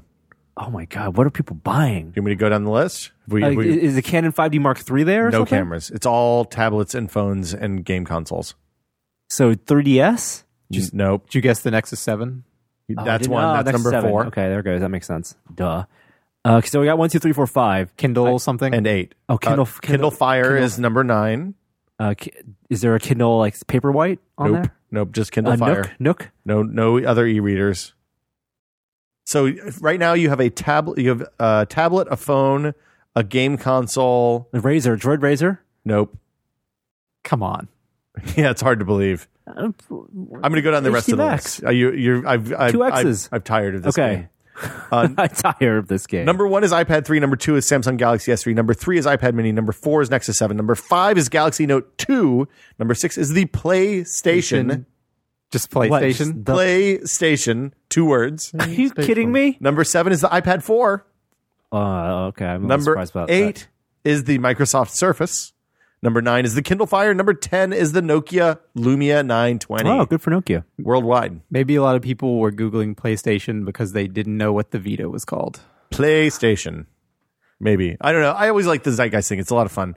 Uh, they did a video. station. Uh, if you look, they talk about good um, ads. they they talk about uh, uh, Felix Baumgartner a fair amount. He like he's in there. That was something that was Googled a lot. Um, One Direction makes a lot of appearances. Everybody loves Morgan Freeman and Coney 2012. Thanks, Coney 2012. Is that this year? That seemed Coney 2012. I guess it was, Oh, Were yeah. we in Portland when that happened? We were. No, no. Were you and I there, or was Gina and we I were- there? No, we were in Portland. All those little kids. they were the little kids. They, the TV people grouped up all the kids into a Yeah. big bunch, so it looked like there were a whole shitload of them, but there were only Yeah. like five. yeah. It's really sad. Um, so yeah, that's Google Zeitgeist. You can find it at zeitgeist.google.google.com. Um, I think that'll do it for news, unless we have anything else. Uh, let's roll into what we've been testing and uh, then take some questions. Well, that's very soft. That's what We're not rocking too hards this week, are we? I'm gonna, I'm gonna probably edit that out because otherwise, I know what next week's outro song will be. Um, uh, Nor- uh, Wes, you've been testing monitors, a bunch of monitors. You've been testing Korean uh, Korean monitors. Well, testing and researching. Okay. Um, so I've mostly been testing the Korean monitor that I bought uh, like two months ago now. while It was- ago It was now, yeah. right before we went to New September. York. Yeah. Um, so three months ago, Two and a half, yeah, almost, three months yeah. ago. Um, it's the crossover 27Q LED E uh, monitor. and it's notable because it's a very inexpensive 27 inch cost monitor, me 400 bucks or That like is 390 half something. price. Uh, yeah, and that's actually kind of on the expensive side of what these monitors cost. So what's the story? Um, so basically, sometime earlier this year, I want to say spring, um, either eBay sellers started selling these cheap Korean monitors, or people just started noticing them. I don't Uh-huh. really know how far back it goes, But it kind of And- became a thing. it became a thing Work that very out. quickly. Um, there are a couple. Um, I don't know really know exactly where it originated, but there's one forum thread in particular that was one of the places I went to to start research where people had caught onto these and started Like on a deal site or something? Guys, guys. no, it's like uh, I think it's hard for them. okay. Ah, Um, Hard OCP's form. yeah, so they just started uh, kind of cataloging the the various types of monitors that these eBay sellers are selling, and people would buy one and then post their results and say, "Oh, you know, I ha- I got a perfect screen, or I got a couple, you know, dead pixels," and rating it, and And so it's, it's You're buyer buying a beware. monitor off Yeah. eBay. yeah. So basically, No these, returnsies. These monitors are kind of the the same parts that you would get, the same screen you would get in a good um, S- Samsung or Dell. LG or Apple. It's an LG panel uh, that is used in the Apple Thunderbolt displays. Um, so it is the exact same screen. Oh, but these are like the cast offs, the ones that didn't pass. but they're the cast offs. So most of them are basically A minus quality okay. um, which can range from it having some dead pixels on it to it basically being pristine. And Hold on, did they do a 27 inch or is this just or are these these are like the 22 inches turned sideways and and with more pixels Um, it's a it's a 27 inch. it's what's um, in the imac i bet Yeah, Okay. it's the the exact same display as in the the, the Thunderbolt, 27-inch iMac. and it's basically the same as the ones that Dell. Uh, uses in their 27 inch Mm-hmm. ultra sharps there are like a couple little variations but pretty much the same screen so but it's not but it's like screen quality isn't all about panel there's also backlight considerations and some other stuff too right, And so the reason I ended up picking this one, um, there were a couple reasons, but one of them was I looked at a comparison somebody put up between his uh, crossover and his Apple Thunderbolt display. And in terms of like light leakage and backlighting evenness, uh, the crossover is actually better than Apple's.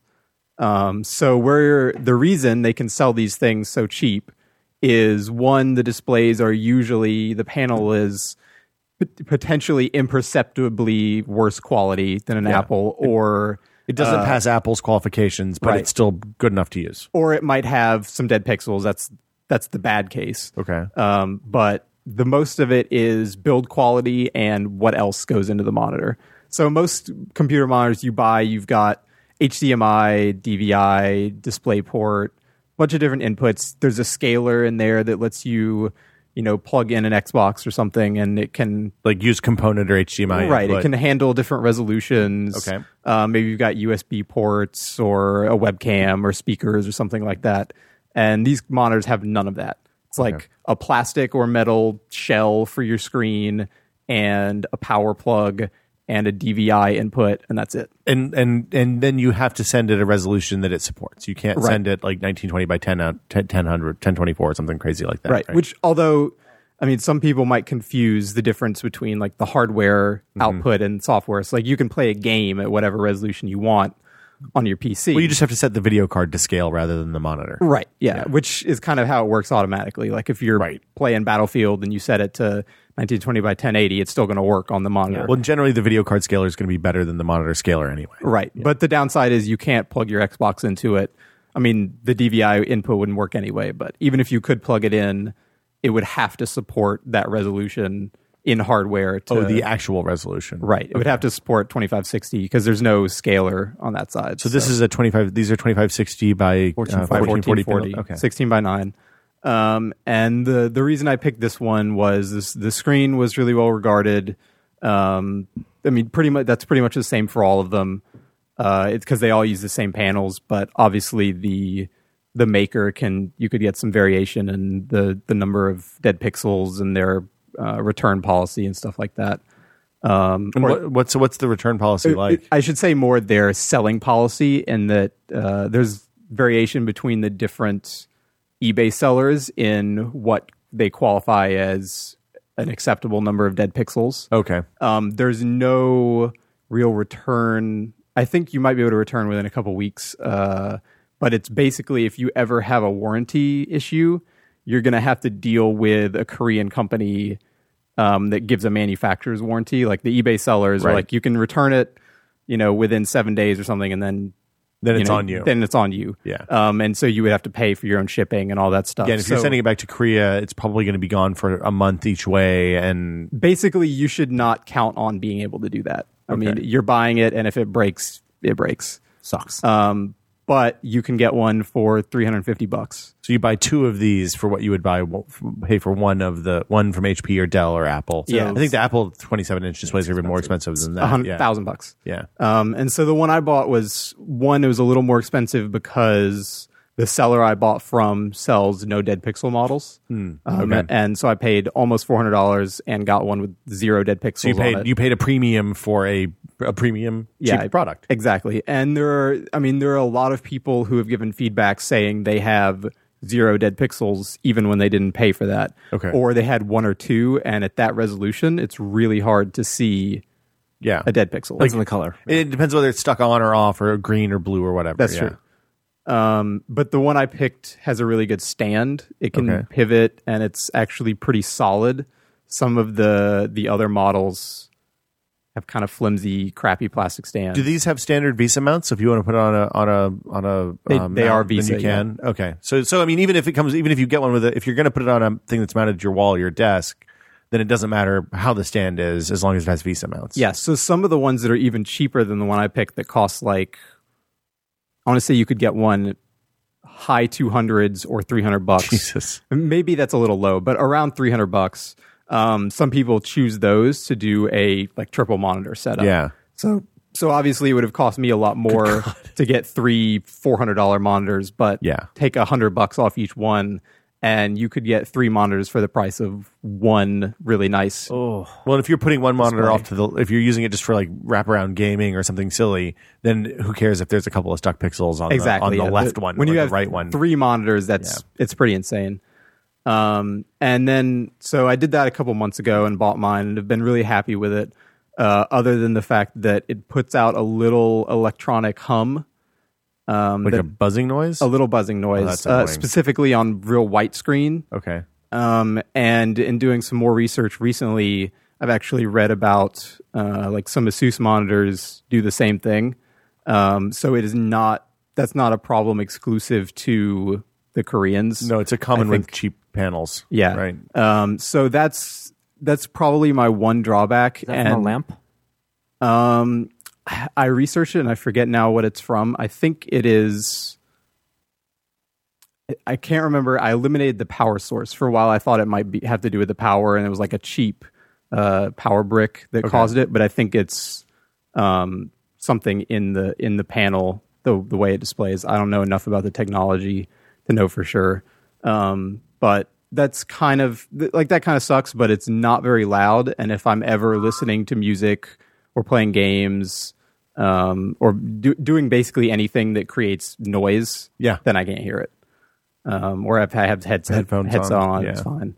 Um, so that's been pretty good. So what if you want to do more? If you want to get a nicer 27 inch monitor, So I just put up a wire cutter piece this week on that um, that I was researching last week, and Dell has a new Ultra Sharp out that is an LED 27 inch. Ooh. uh, great monitor. It's supposed to cost 800 bucks, but it's been on Amazon.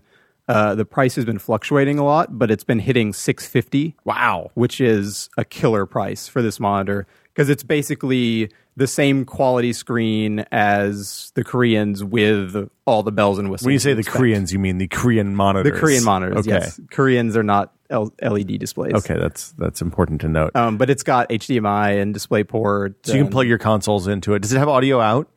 Like so, when you plug HDMI in, can you pipe audio through there and then Those pipe it should have out to your headphones, speakers?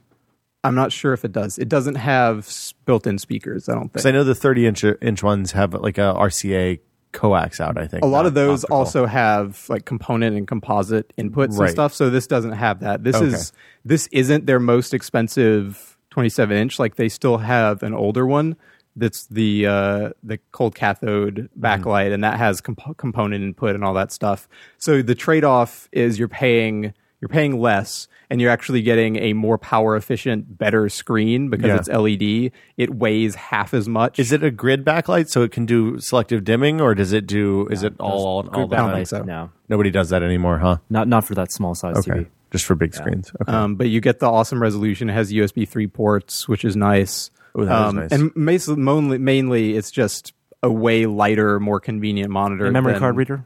No memory card reader. That's amazing because I mean the 30 inch panels that Norm and I have. I mean, m- mine was like 1,100 bucks and it weighs probably 25 pounds. Yeah. Um, it does have a memory card reader and USB ports and all that stuff, and the component inputs, which is nice. But I mean, I would I would actually I think rather have a 16 by 9 display at this point, and it's that's half the price.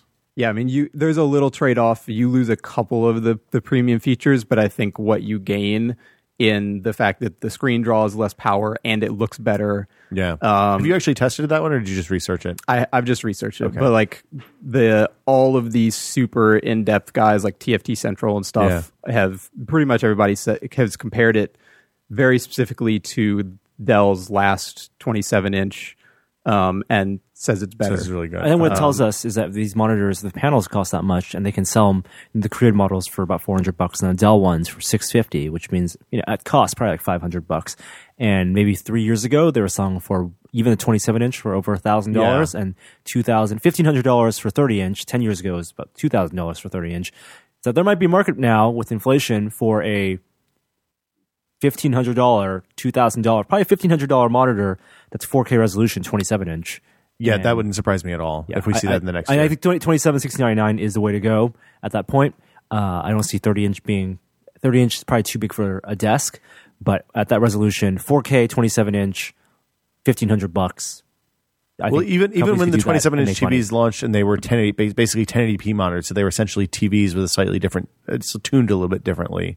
They were still way more expensive than these were. So this is this is it's really interesting. If you're looking for a monitor, it's nice because a 20 a 2560 by 1440 monitor will last you for a very long time. I'm going to say, I don't think it'll last, oh, oh, you'll be happy with it, but Yeah. I think the 4K ones are going to be here in a year and a half. Yeah, but they, if they're they're gonna there'll be a, the normal. I mean, the thing that's happening that's changing this is the is the higher resolution laptop displays are are changing the the dot pitch of the of the pixels on LCD panels. And the, the OSs are getting better. Like obviously Yeah. Mac can handle it. Windows still not so much.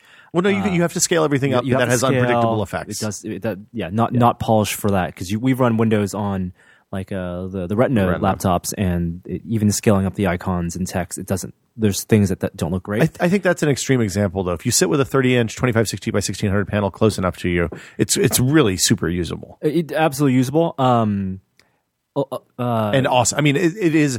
I have the same number of pixels on one 30 inch display as I had on two 24 inch displays three years more, ago. more pixels better. Yeah. And- So you and think as in long a as you few can read the font. years the 2560 27 inch monitor will be kind of a standard, and the 4K 27 Be the inch will premium be one. the new. Yeah, the as new long as premium. surprise OS me. supports it, and Yeah. as long as enough bandwidth in the cable, which there is now with DisplayPort. Yeah. One other nice thing that Dell changed with the 27 inch is they lightened up their anti glare a little bit, Uh-huh. which I've never had a problem with, but I know some people really dislike. dims a little bit. yeah, they really dislike the anti glare on their monitors. So it's still anti glare, but less Not less quite so. as as heavy. And of course, with modern modern LCD displays, there's not pixel response times and stuff like that. You you you get a they're they're good for gaming. they're uh, actually they're only okay for gaming. Okay. Um, you get two types of lag. There is still pixel response issues um, because it's IPS is part of the reason why. Like the the TN panels, which are cheaper, The twisted- lower quality video. Uh, or lower quality image, but those are better for gaming. You have like two milliseconds. Is it but does Um, that actually matter? Has anybody actually tested that? So what you get uh, with these 27 inch monitors uh, between the input lag and then you get lag also from introduced from the scaler in the monitor. okay. is a, it comes out to there's variation, but it comes out to about one and a half frames, which is eh, Assuming you're operating at 60 frames a second.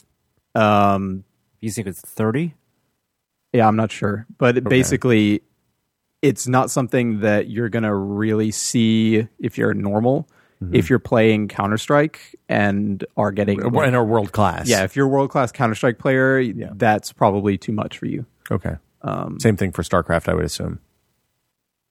Mm, StarCraft. Doesn't matter. I don't, No. I don't think so. Refresh rate doesn't come into StarCraft. It's all about strategy. Okay. If you're playing fighting games and like Yeah. frame priority matters to you, that then that's probably too much. Okay. Um, but like I've played Borderlands on it and Frame can't priority. even can't even s- like see the see any lag, so it's it's not a big deal. If you're a super competitive rock band blitz player, Yeah, you if- may want You have to be in a very very small class of people who take that very seriously Yeah, and- for it to matter. And I mean, for me, I made the choice to go with IPS panels over TNs because the uh, because of the the color representation is much better on the IPS panels. And viewing angle. I think yeah. you get more than you lose. So. Yeah. Uh, do you want to talk about uh, Han Solo blasters, Norm? Uh, I think people just read the story. Well, I think you should tell people why they should read the story. I think it's an awesome story that's sixty four hundred words about Han Solo blaster. Why wouldn't you want to read it? Okay, good enough. Um, you want to talk about your photo project? I have a photo project. Yeah, your your photo project. You posted about it yesterday or Monday. Oh, you mean ongoing? The column? ongoing column about photos. Oh, so yeah, I'm writing a regular column about photography, and, And what's- leading up to buying a DSLR. so what have you talked about so far, and what's coming up? Uh, just the introductions and what what gear I use and what I am good at and not good at and what I hope look, to look. And what you want to gainful. learn? Yeah, Okay. a lot of photographers out there. There are a lot of people who take photos every day. Um, do you want to talk about FTL, Wes?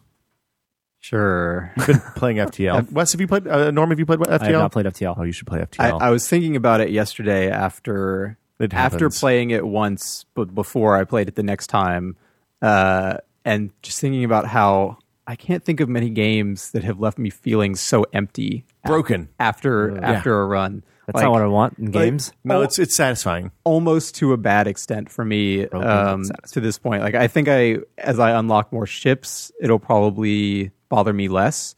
But most games when you even when you fail horribly, you Yeah. kind of get something at the end of it.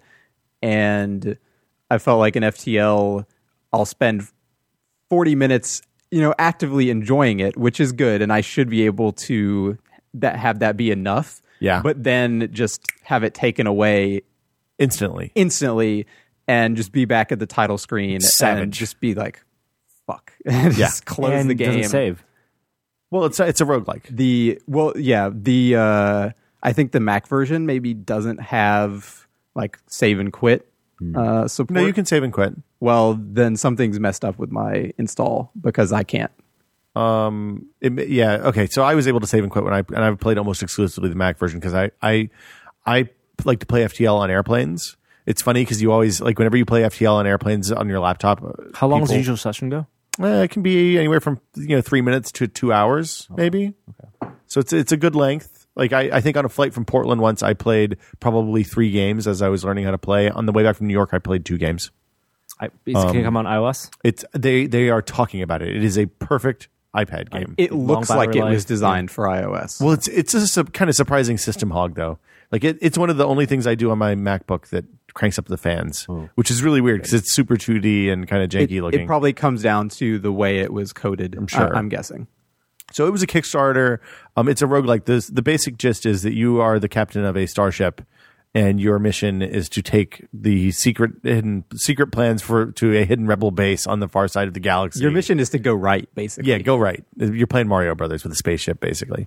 Um, but you control like the crewmen inside the ship. You assign them to stations. You it kind of has like a little bit of an X-wing Tie Fighter thing where you have to balance different systems against each other and manage power. Yeah, it's really it's a roguelike like because it is more it's like half sim in the in the framework of a roguelike. Hmm. Well, the it's roguelike in the same way that XCOM is kind of like a roguelike if you play it on Iron Man. I- In that you don't you get one save, you get each each game is essentially a life and you loop around and It's the same mission every time. same um the details like the yes, the goal to go right and fight a bad guy is the same.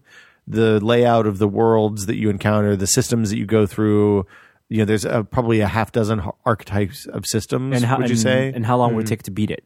Um, if you were to beat it, It, it literally like eh, like other roguelikes, it depends on how the first twenty or thirty minutes go. A lot of times, although you can dig out of a hole pretty easily. you you could beat it in an hour. Yeah. If you have a perfect run. I mean Yeah, yeah. It's have it's. you guys beat it? um, I've gotten to the end boss probably three times.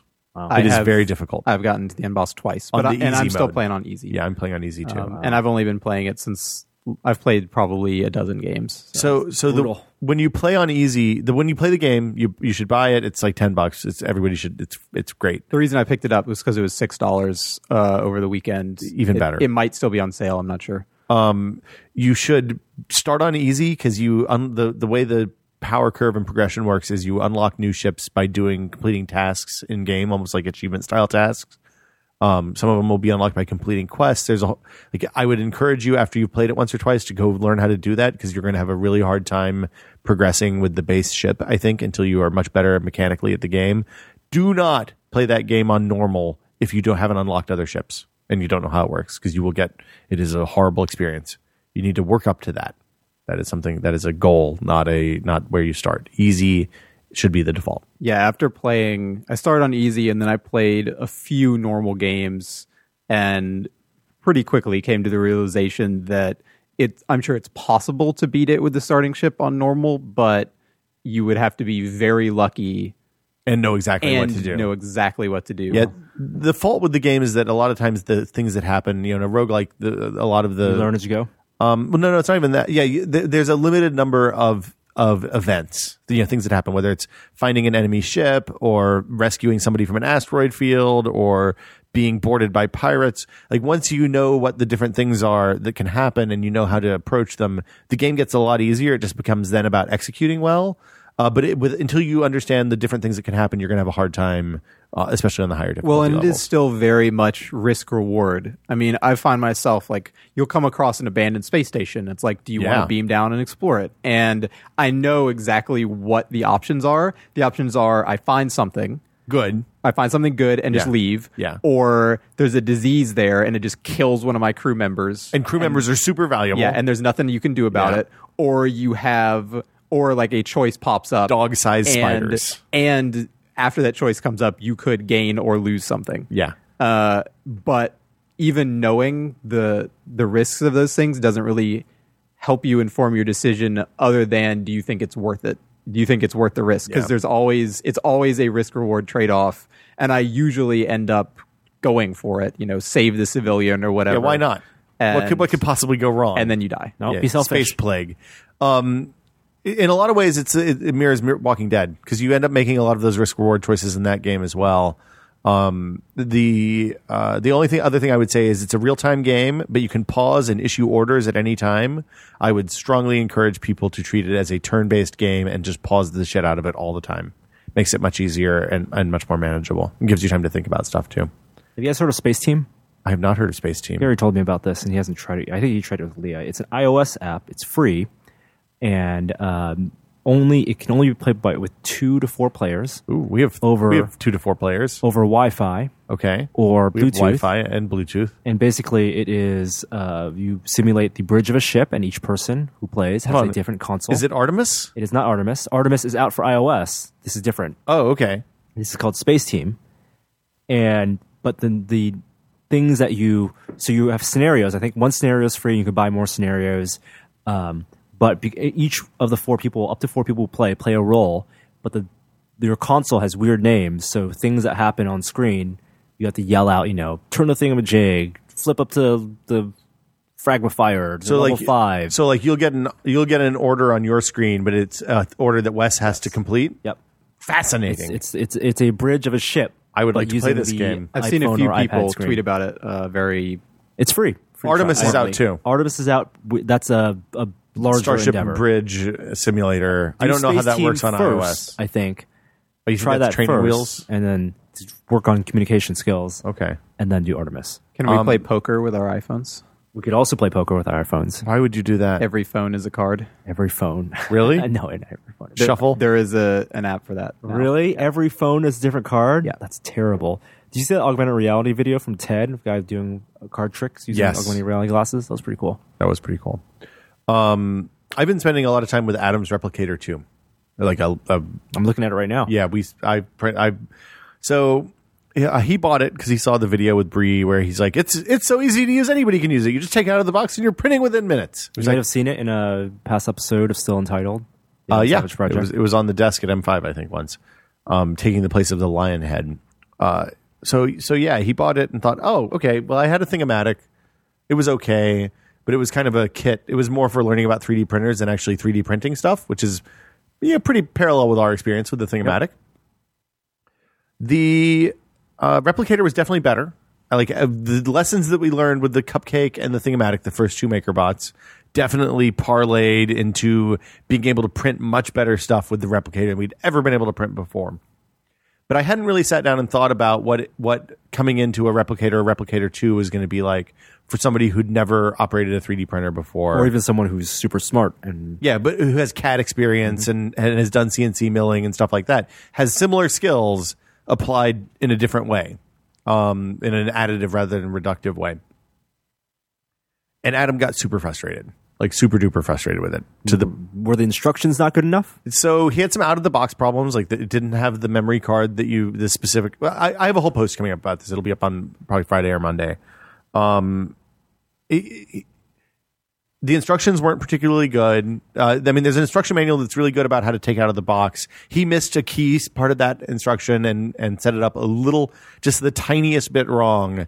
Um, in such a way that it just applied tension to the print head as it was moving to the extremities of the platform, think it- and that caused it to cause alignment error. So as the layers would go, as you'd put a layer down, it would be just a little bit off from the one below, and then Skewed. pretty soon there'd be a big gloopy mess glued on the bottom of the of the print head.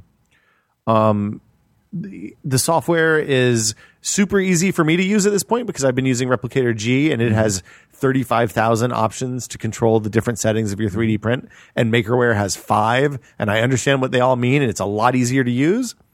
I also understand the difference between the slicing engines that they use. So Makerware includes this thing called Miracle Grew, which is their own homegrown slicer, which is pretty good for f- quick and dirty stuff, but it's not going to produce, you know, 0.1 millimeter resolution Is prints. that for internal supports as well? Um, it, uh, it'll do internal supports. It so external supports are a little bit weird. It doesn't do external supports in the way that, say, the Form One showed in that video that we shot with the Form One, and they showed, yeah, you just put the supports on, and then it puts the stuff that it needs to hang it off the platform as it's printing. Doesn't do that at all. so he got frustrated with the software. He didn't he didn't know the difference between Skyforge and Miracle Grew. Skyforge is a, give you much higher quality print, but it also takes a, couple of orders of magnitude more time. So if a Miracle Grew slice takes four minutes, the Skyforge one can take an hour or more, and uh, you know it takes a long time to get from zero to one percent. So he thought the app had just crashed and kept restarting it, which then caused a whole series of other problems so he said, just take this, see what you do, what you want with it. Um, I may or may not. I'm, I'm probably going to sell it or get rid of it or send it back or something. I don't know what I'm going to do with it. Yeah. He also has not that He doesn't have a lot of Time time to fiddle with stuff like people this. other yeah, people would have. yeah. I mean, I've I've sunk a lot of time into it But in the even last two ha- weeks. spending the time with that and having all the time you would to do it the perfect way, do you get a, a more satisfactory product than you would with the replicator one? so compare i haven't done direct side-by-side comparisons at some point we'll set up a race and do replicator 1 versus replicator 2 In the optimal side by print side conditions. yeah like for the for both quick and dirty because i think that's important for like if you look at a lot of the stuff that i printed like the tetris pieces which were really useful quick and dirty. quick and dirty was fine for them Yep. um, Adam wanted to print a little R2D2 model, and I think he had made the he had actually made the the 3D files, or maybe he downloaded Thingiverse. I don't know. Printing that in the quick and dirty looked like shit. Yeah. like really bad. Printing it in the 0.1 millimeter resolution looks, you know, it's still not great, but it's okay. It's you can tell it's R2D2 for sure. There's a reason they use that translucent um, plastic color. 'cause Well- it hides a lot of the imperfections. so there's a there's a whole other thing about that that I've discovered while I was looking into because I've never really printed at 0.1 microns uh, or, or, or 100 microns. I've always printed at printed at 0.27 millimeters, which is about double the double the uh, two and a half times the height. Um, when the temperature the default temperature settings for PLA on the MakerBot are around 230 degrees Celsius, the optimal printing temperature for PLA to maintain like really really precise detail is about 190 180 degrees. You want it to transition to melted and then transition back to solid instantly when it hits the, when it hits the air. Um, and that'll keep it from warping and bending and making little ripples and stuff like that. And they don't ever explain. They explain that in the documentation online as of middle of last week when they updated the online documentation. But up until that point, the only place you would find that information out is by going to message boards or Google groups or something like that. So, I, I mean, I basically I, I came in and I talked to Adam about it a fair amount and, and walked him through a bunch of stuff and and um, then came at this as if I were a new user who hadn't spent any time 3D printing. Um, and it, I think it really falls down dramatically in the anybody can be 3D printing in no time. I think if you're a designer and you've worked with 3D printers before and you kind of know what they what they are and aren't capable of, you probably have a pretty good experience.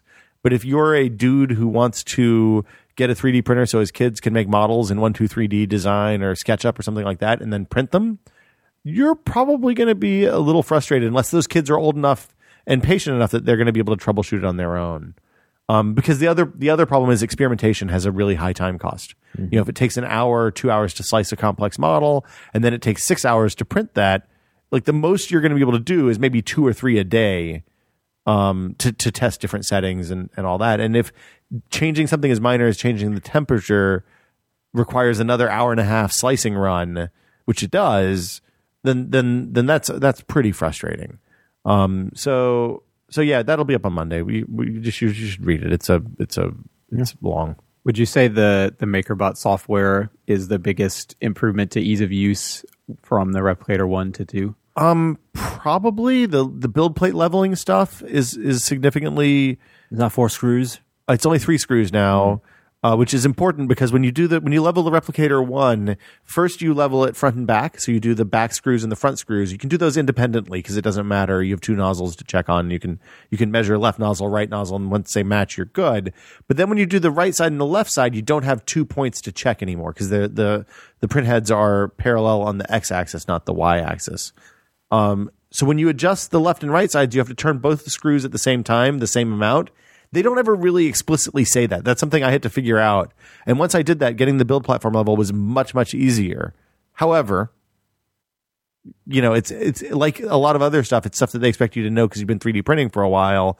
And I don't want to alarm you guys, but maybe they've sold 8,000. There's probably 10 or 15,000 consumer level 3D printers out in the wild today.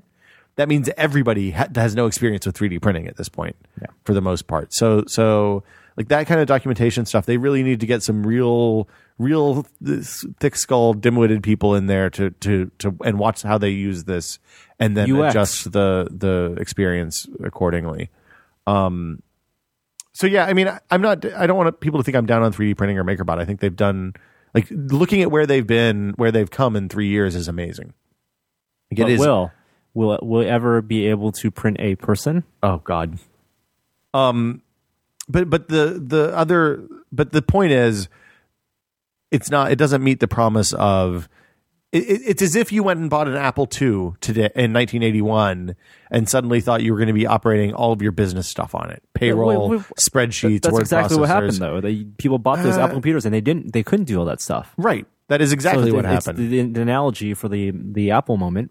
is is pretty true. Yeah, just people just don't remember back then. Computers sucked. It's the Apple II moment, not the Macintosh moment. Okay. is what I would you say. go. So yeah.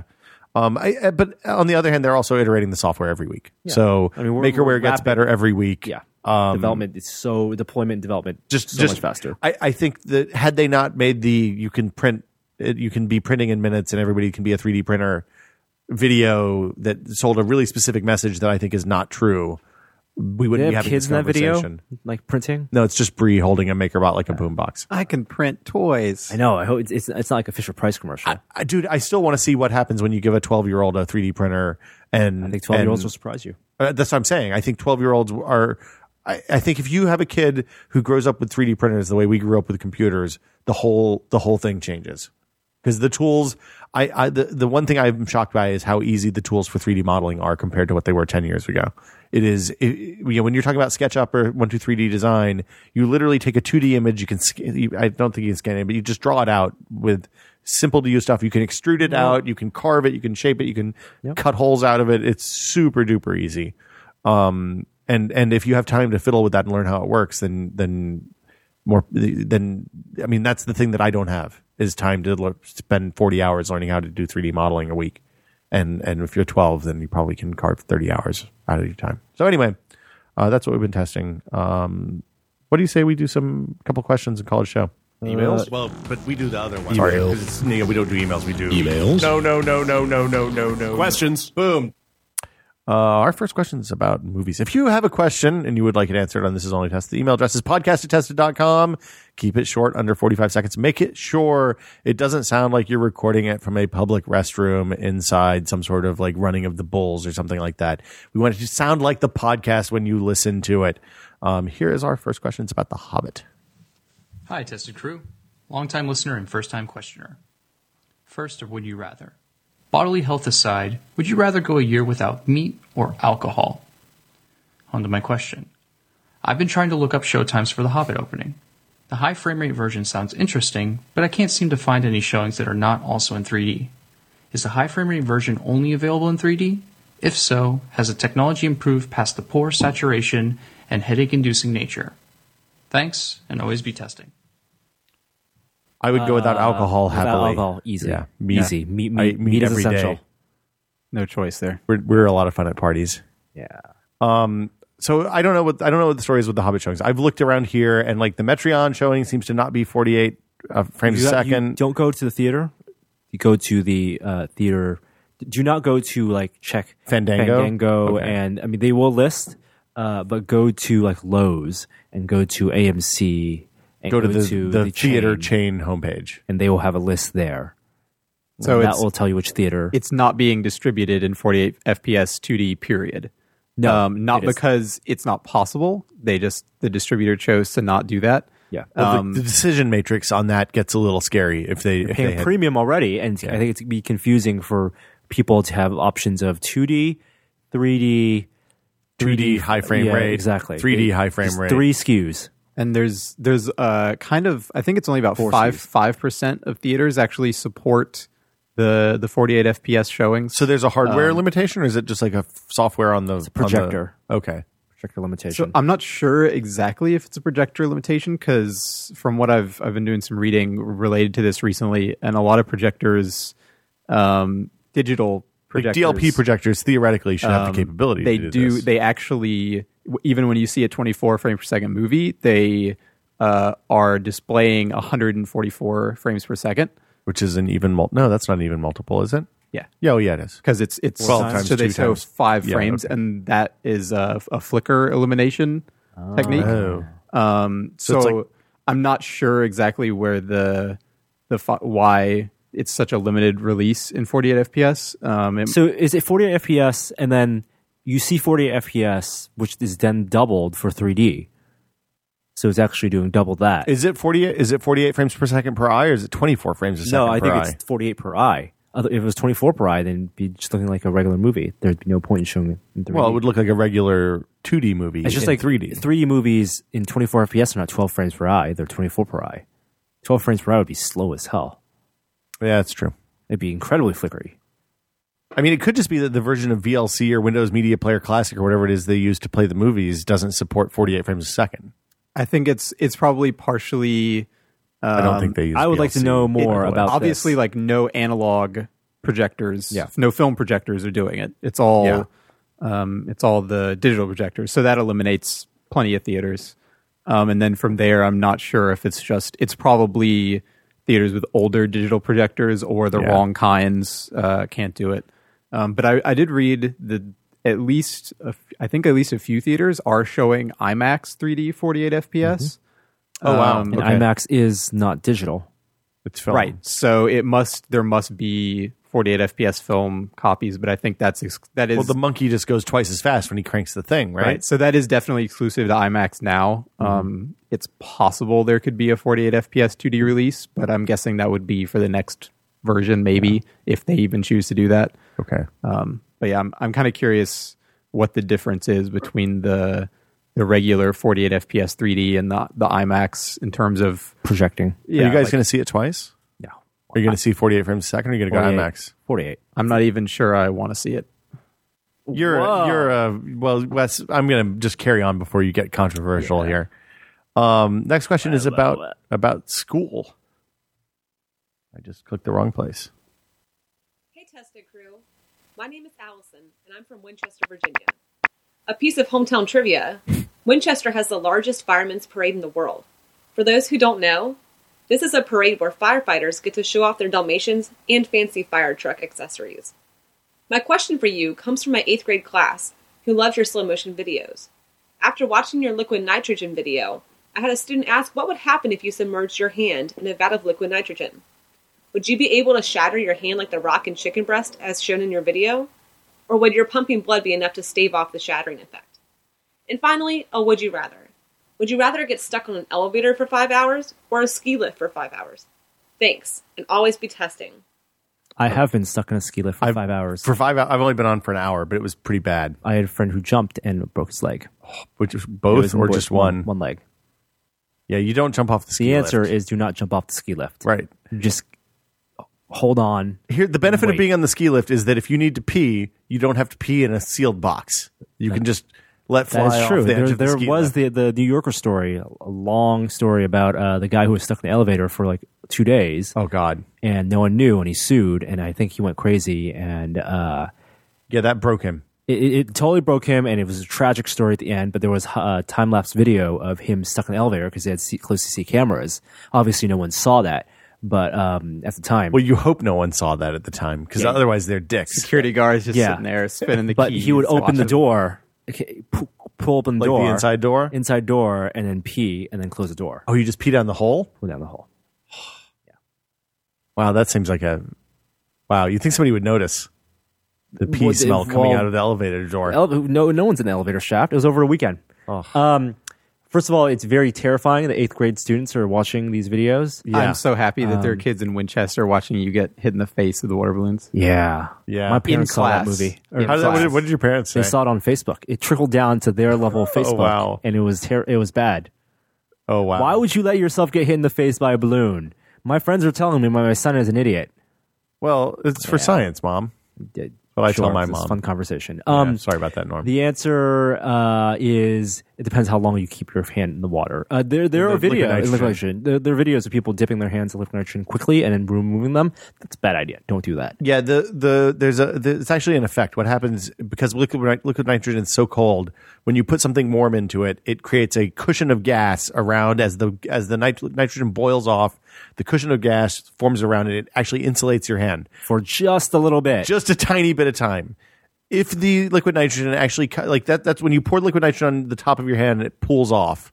Then what's happening is it's riding a cushion of gas, just like when you pour uh, uh, liquid water on a hot skillet and it skates across the top of the of the of the skillet. Um, the downside of sticking your hand in liquid nitrogen is that as soon as that cushion of gas goes away, your skin is being exposed to super duper cold temperatures, negative two hundred Celsius Selves explode. Um, you ba- well, they freeze and rupture. Yeah. Um, you're going to get frostbite almost instantly. The it will probably take a few minutes. I would think more than you could keep your hand like unless your hand was clamped into the thing or frozen on the bottom or something really terrible happened. It would be really hard to actually keep your hand in. Did you not see sunshine? I didn't. What the about, movie? like, The movie. The Dune, the Dune hand test. Yeah, it's the fear is the mind killer, except for in this case, your hand is being frozen solid. Um, you, you don't want to do that. It's a real bad idea. But yeah, if you if you left it in there for a couple of minutes, like we did with the chicken breast, and then took your hand out, put it on something solid, hit it with a mallet, it would shatter. Blood pumping is not going to do any good at all. It is really really cold. You know, fear is just a, a thing you create in the mind. Danger is real. You know where we are, right? Earth. Uh, and that'll do it for, for questions this week. Again, if you have a question for This Is Only a Test, the email address is podcast at tested.com. Uh, we do not want to play questions. Al- that question was borderline. I apologize if you if you had trouble with the audio listening. Uh, make sure your question sounds good. Play it. It should sound like the podcast. That's the easiest thing to do. Don't don't record it on a public bus. Don't record it in a submarine don't record it in some sort of slaughterhouse or someplace where there's weird noise in the background. But Will, I like submarines and slaughterhouse. I do too, but those are bad places to record video. It's like the deck of an aircraft carrier. It turns out that's a loud place to be, even if it's not an aircraft carrier that's being used to launch airplanes. Um, so anyway, uh, we'll be back next week with another episode of This Is Only Test Wes. Your work can be found on websites such as tested.com and the Wirecutter. Yes, Anything you'd indeed. like to plug that you haven't already plugged? No, we're good. Uh, you, the- read. People should read your Pixar story. Your story about making 3D versions of Finding Nemo was quite entertaining. Also, your was fun. Voxel very story. interesting. Oh, Voxel Yeah, story was I, good too. I really like the voxel one, and those are games that I'm super excited about. there you go. Um, uh, there will be more about the monitor stuff in the near- Thursday. Near, oh, future. but by the time this podcast is out, everybody should take a half hour and read Norm's uh, treatise on the Han Solo DL44 blaster. It's it's quite entertaining, um, and I guarantee you will learn something. And we will be back uh, with another episode of This Is Only a Test next week. Today's outro comes to us from Evil Max 17. I might have played this one last week, but I don't know. Uh, we- we'll see you guys next week. Stay tuned for fake outtakes. Hi there, I didn't see you.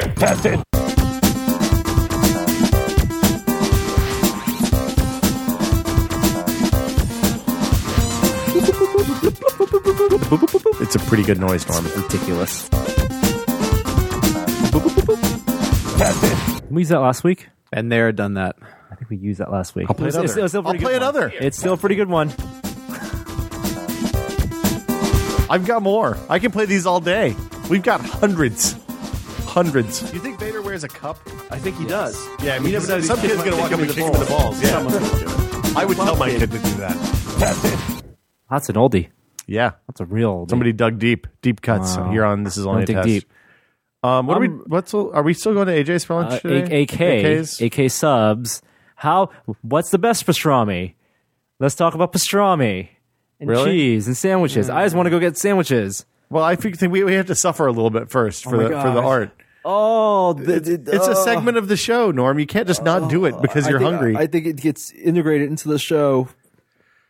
Um, so hungry. I like the crispy bits of pastrami. Ah, we can talk about going to Adam's house. I don't want to do that. I feel like we should though. I feel like not talking about going to Adam's house is probably doing a disservice. But we're gonna do videos from Adam's house. Yeah, we will do a tour. We went to Adam Yeah. gave us the grand tour last. We went. We How shot- much are we allowed to say? It's, like, it's his personal. It's, it's, well, we actually it's a put very some bank stuff on the internet. So I mean, at this point, what you know, what's what's going to happen? A- Adam's house is great because uh, it's it's very much Adam Savage's personality, but not in the same way that you normally think is Adam. Um, if you've been i- i- if you've seen his office at M5, it's messy and there's tons of stuff and you know drawings and whiteboards, and that's very much an Adam Savage that you get the persona That's you get the unfiltered savage. from uh, That's what we should call from the MythBusters. podcast. If you watch MythBusters, that's the Adam, you know, dr- great at drawing diagrams and everything, and tons of like experiments everywhere. Um, that's at M5. At, Yeah. At the cave, it's the Adam that we've come to know from Tested and, and doing all the all. It's this- RPF, Adam. it, it- and that that's pure that all this collector stuff and it's awesome and, and I love that Adam. And then Home Adam, it's still very much Adam, but it's a completely different Adam. Well, and it's Dad Adam and dog owner Adam and like A- Adam who eats food. I don't think Yeah. we've ever seen Adam eat food, have we? I don't think so. I mean, I've seen him drink. For all we know, he could be a robot.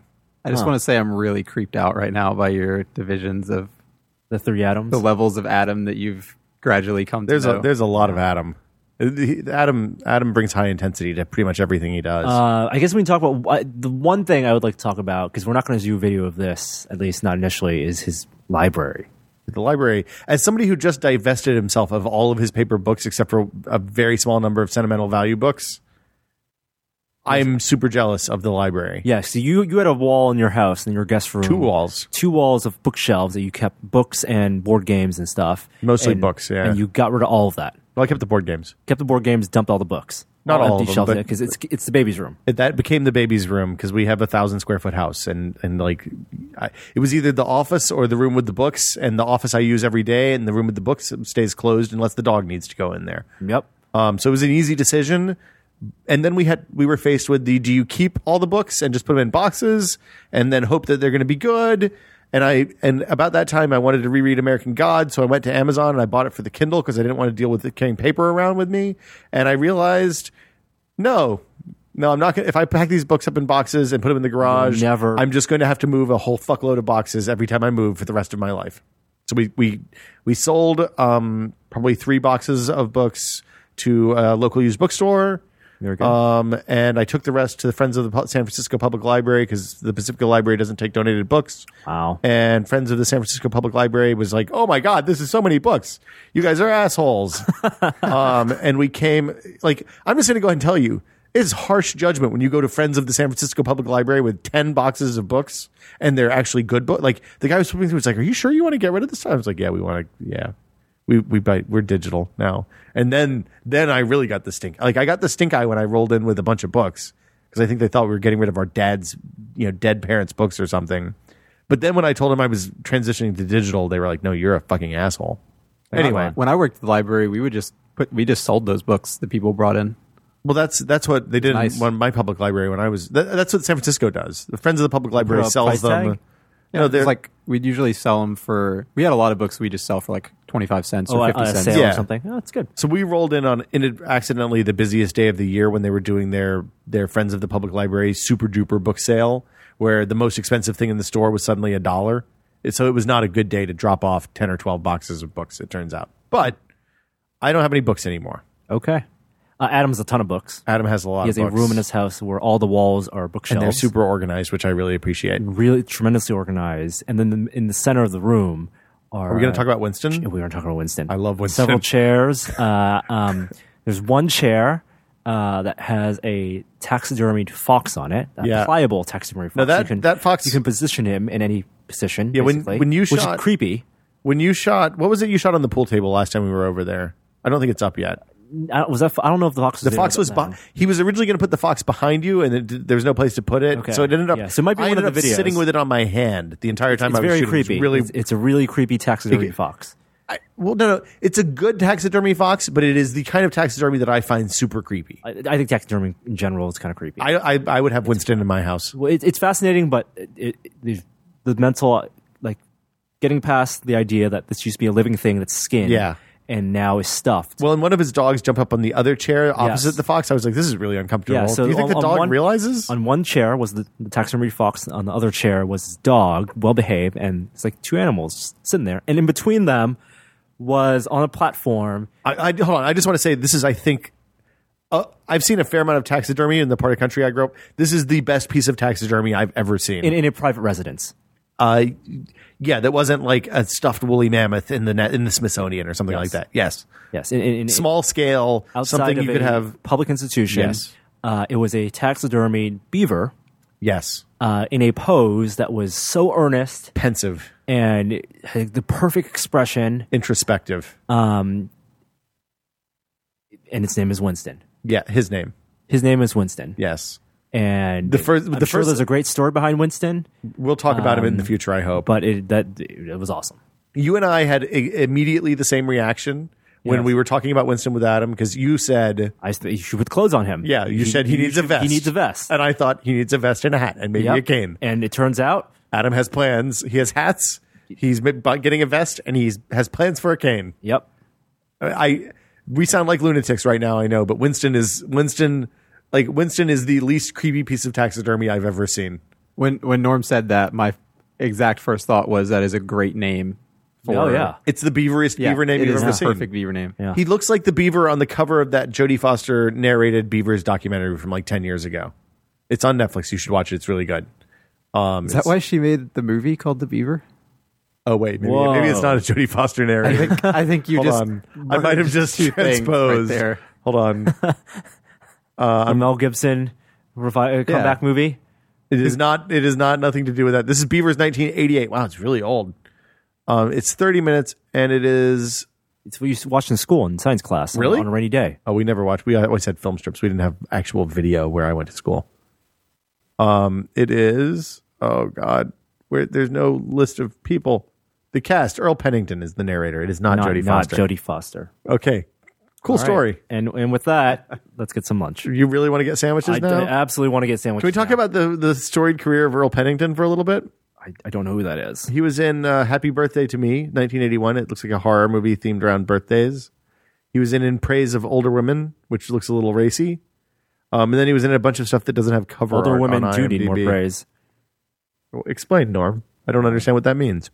They need to be respected. Okay, Respect your elders. there you go. So yeah, Some of that'll them are moms. that'll do it for us. We'll see you guys. Uh, well, next next week. Are we going to do a show next week? I guess we should. You already promised it. Did we? Yeah, we're gonna do a show next week. We're, it's the week after that we might not do a show. Oh right, the week between Christmas We and need New we Year's. need to we need to get Gary in for one more episode for the end of the year before we can do predictions because we did predictions last year. and they are, Oh, can we revisit them? We should revisit them with Gary because they were Gary was Holy involved in, shit. or we could spend this time and talk about. Has it been a year since our my predictions? do, do you want to? Uh, do you want to talk about projections now? When No, no, no, no. Let's when- wait till Gary's here. Yeah, we got to have Gary here for predictions. Oh my goodness, I'm excited. You said a lot of really crazy stuff, and some of it was right. I think you might have been the big winner on predictions 2012. No shit. Uh, it was close. If See you we're- guys. Yeah, bye.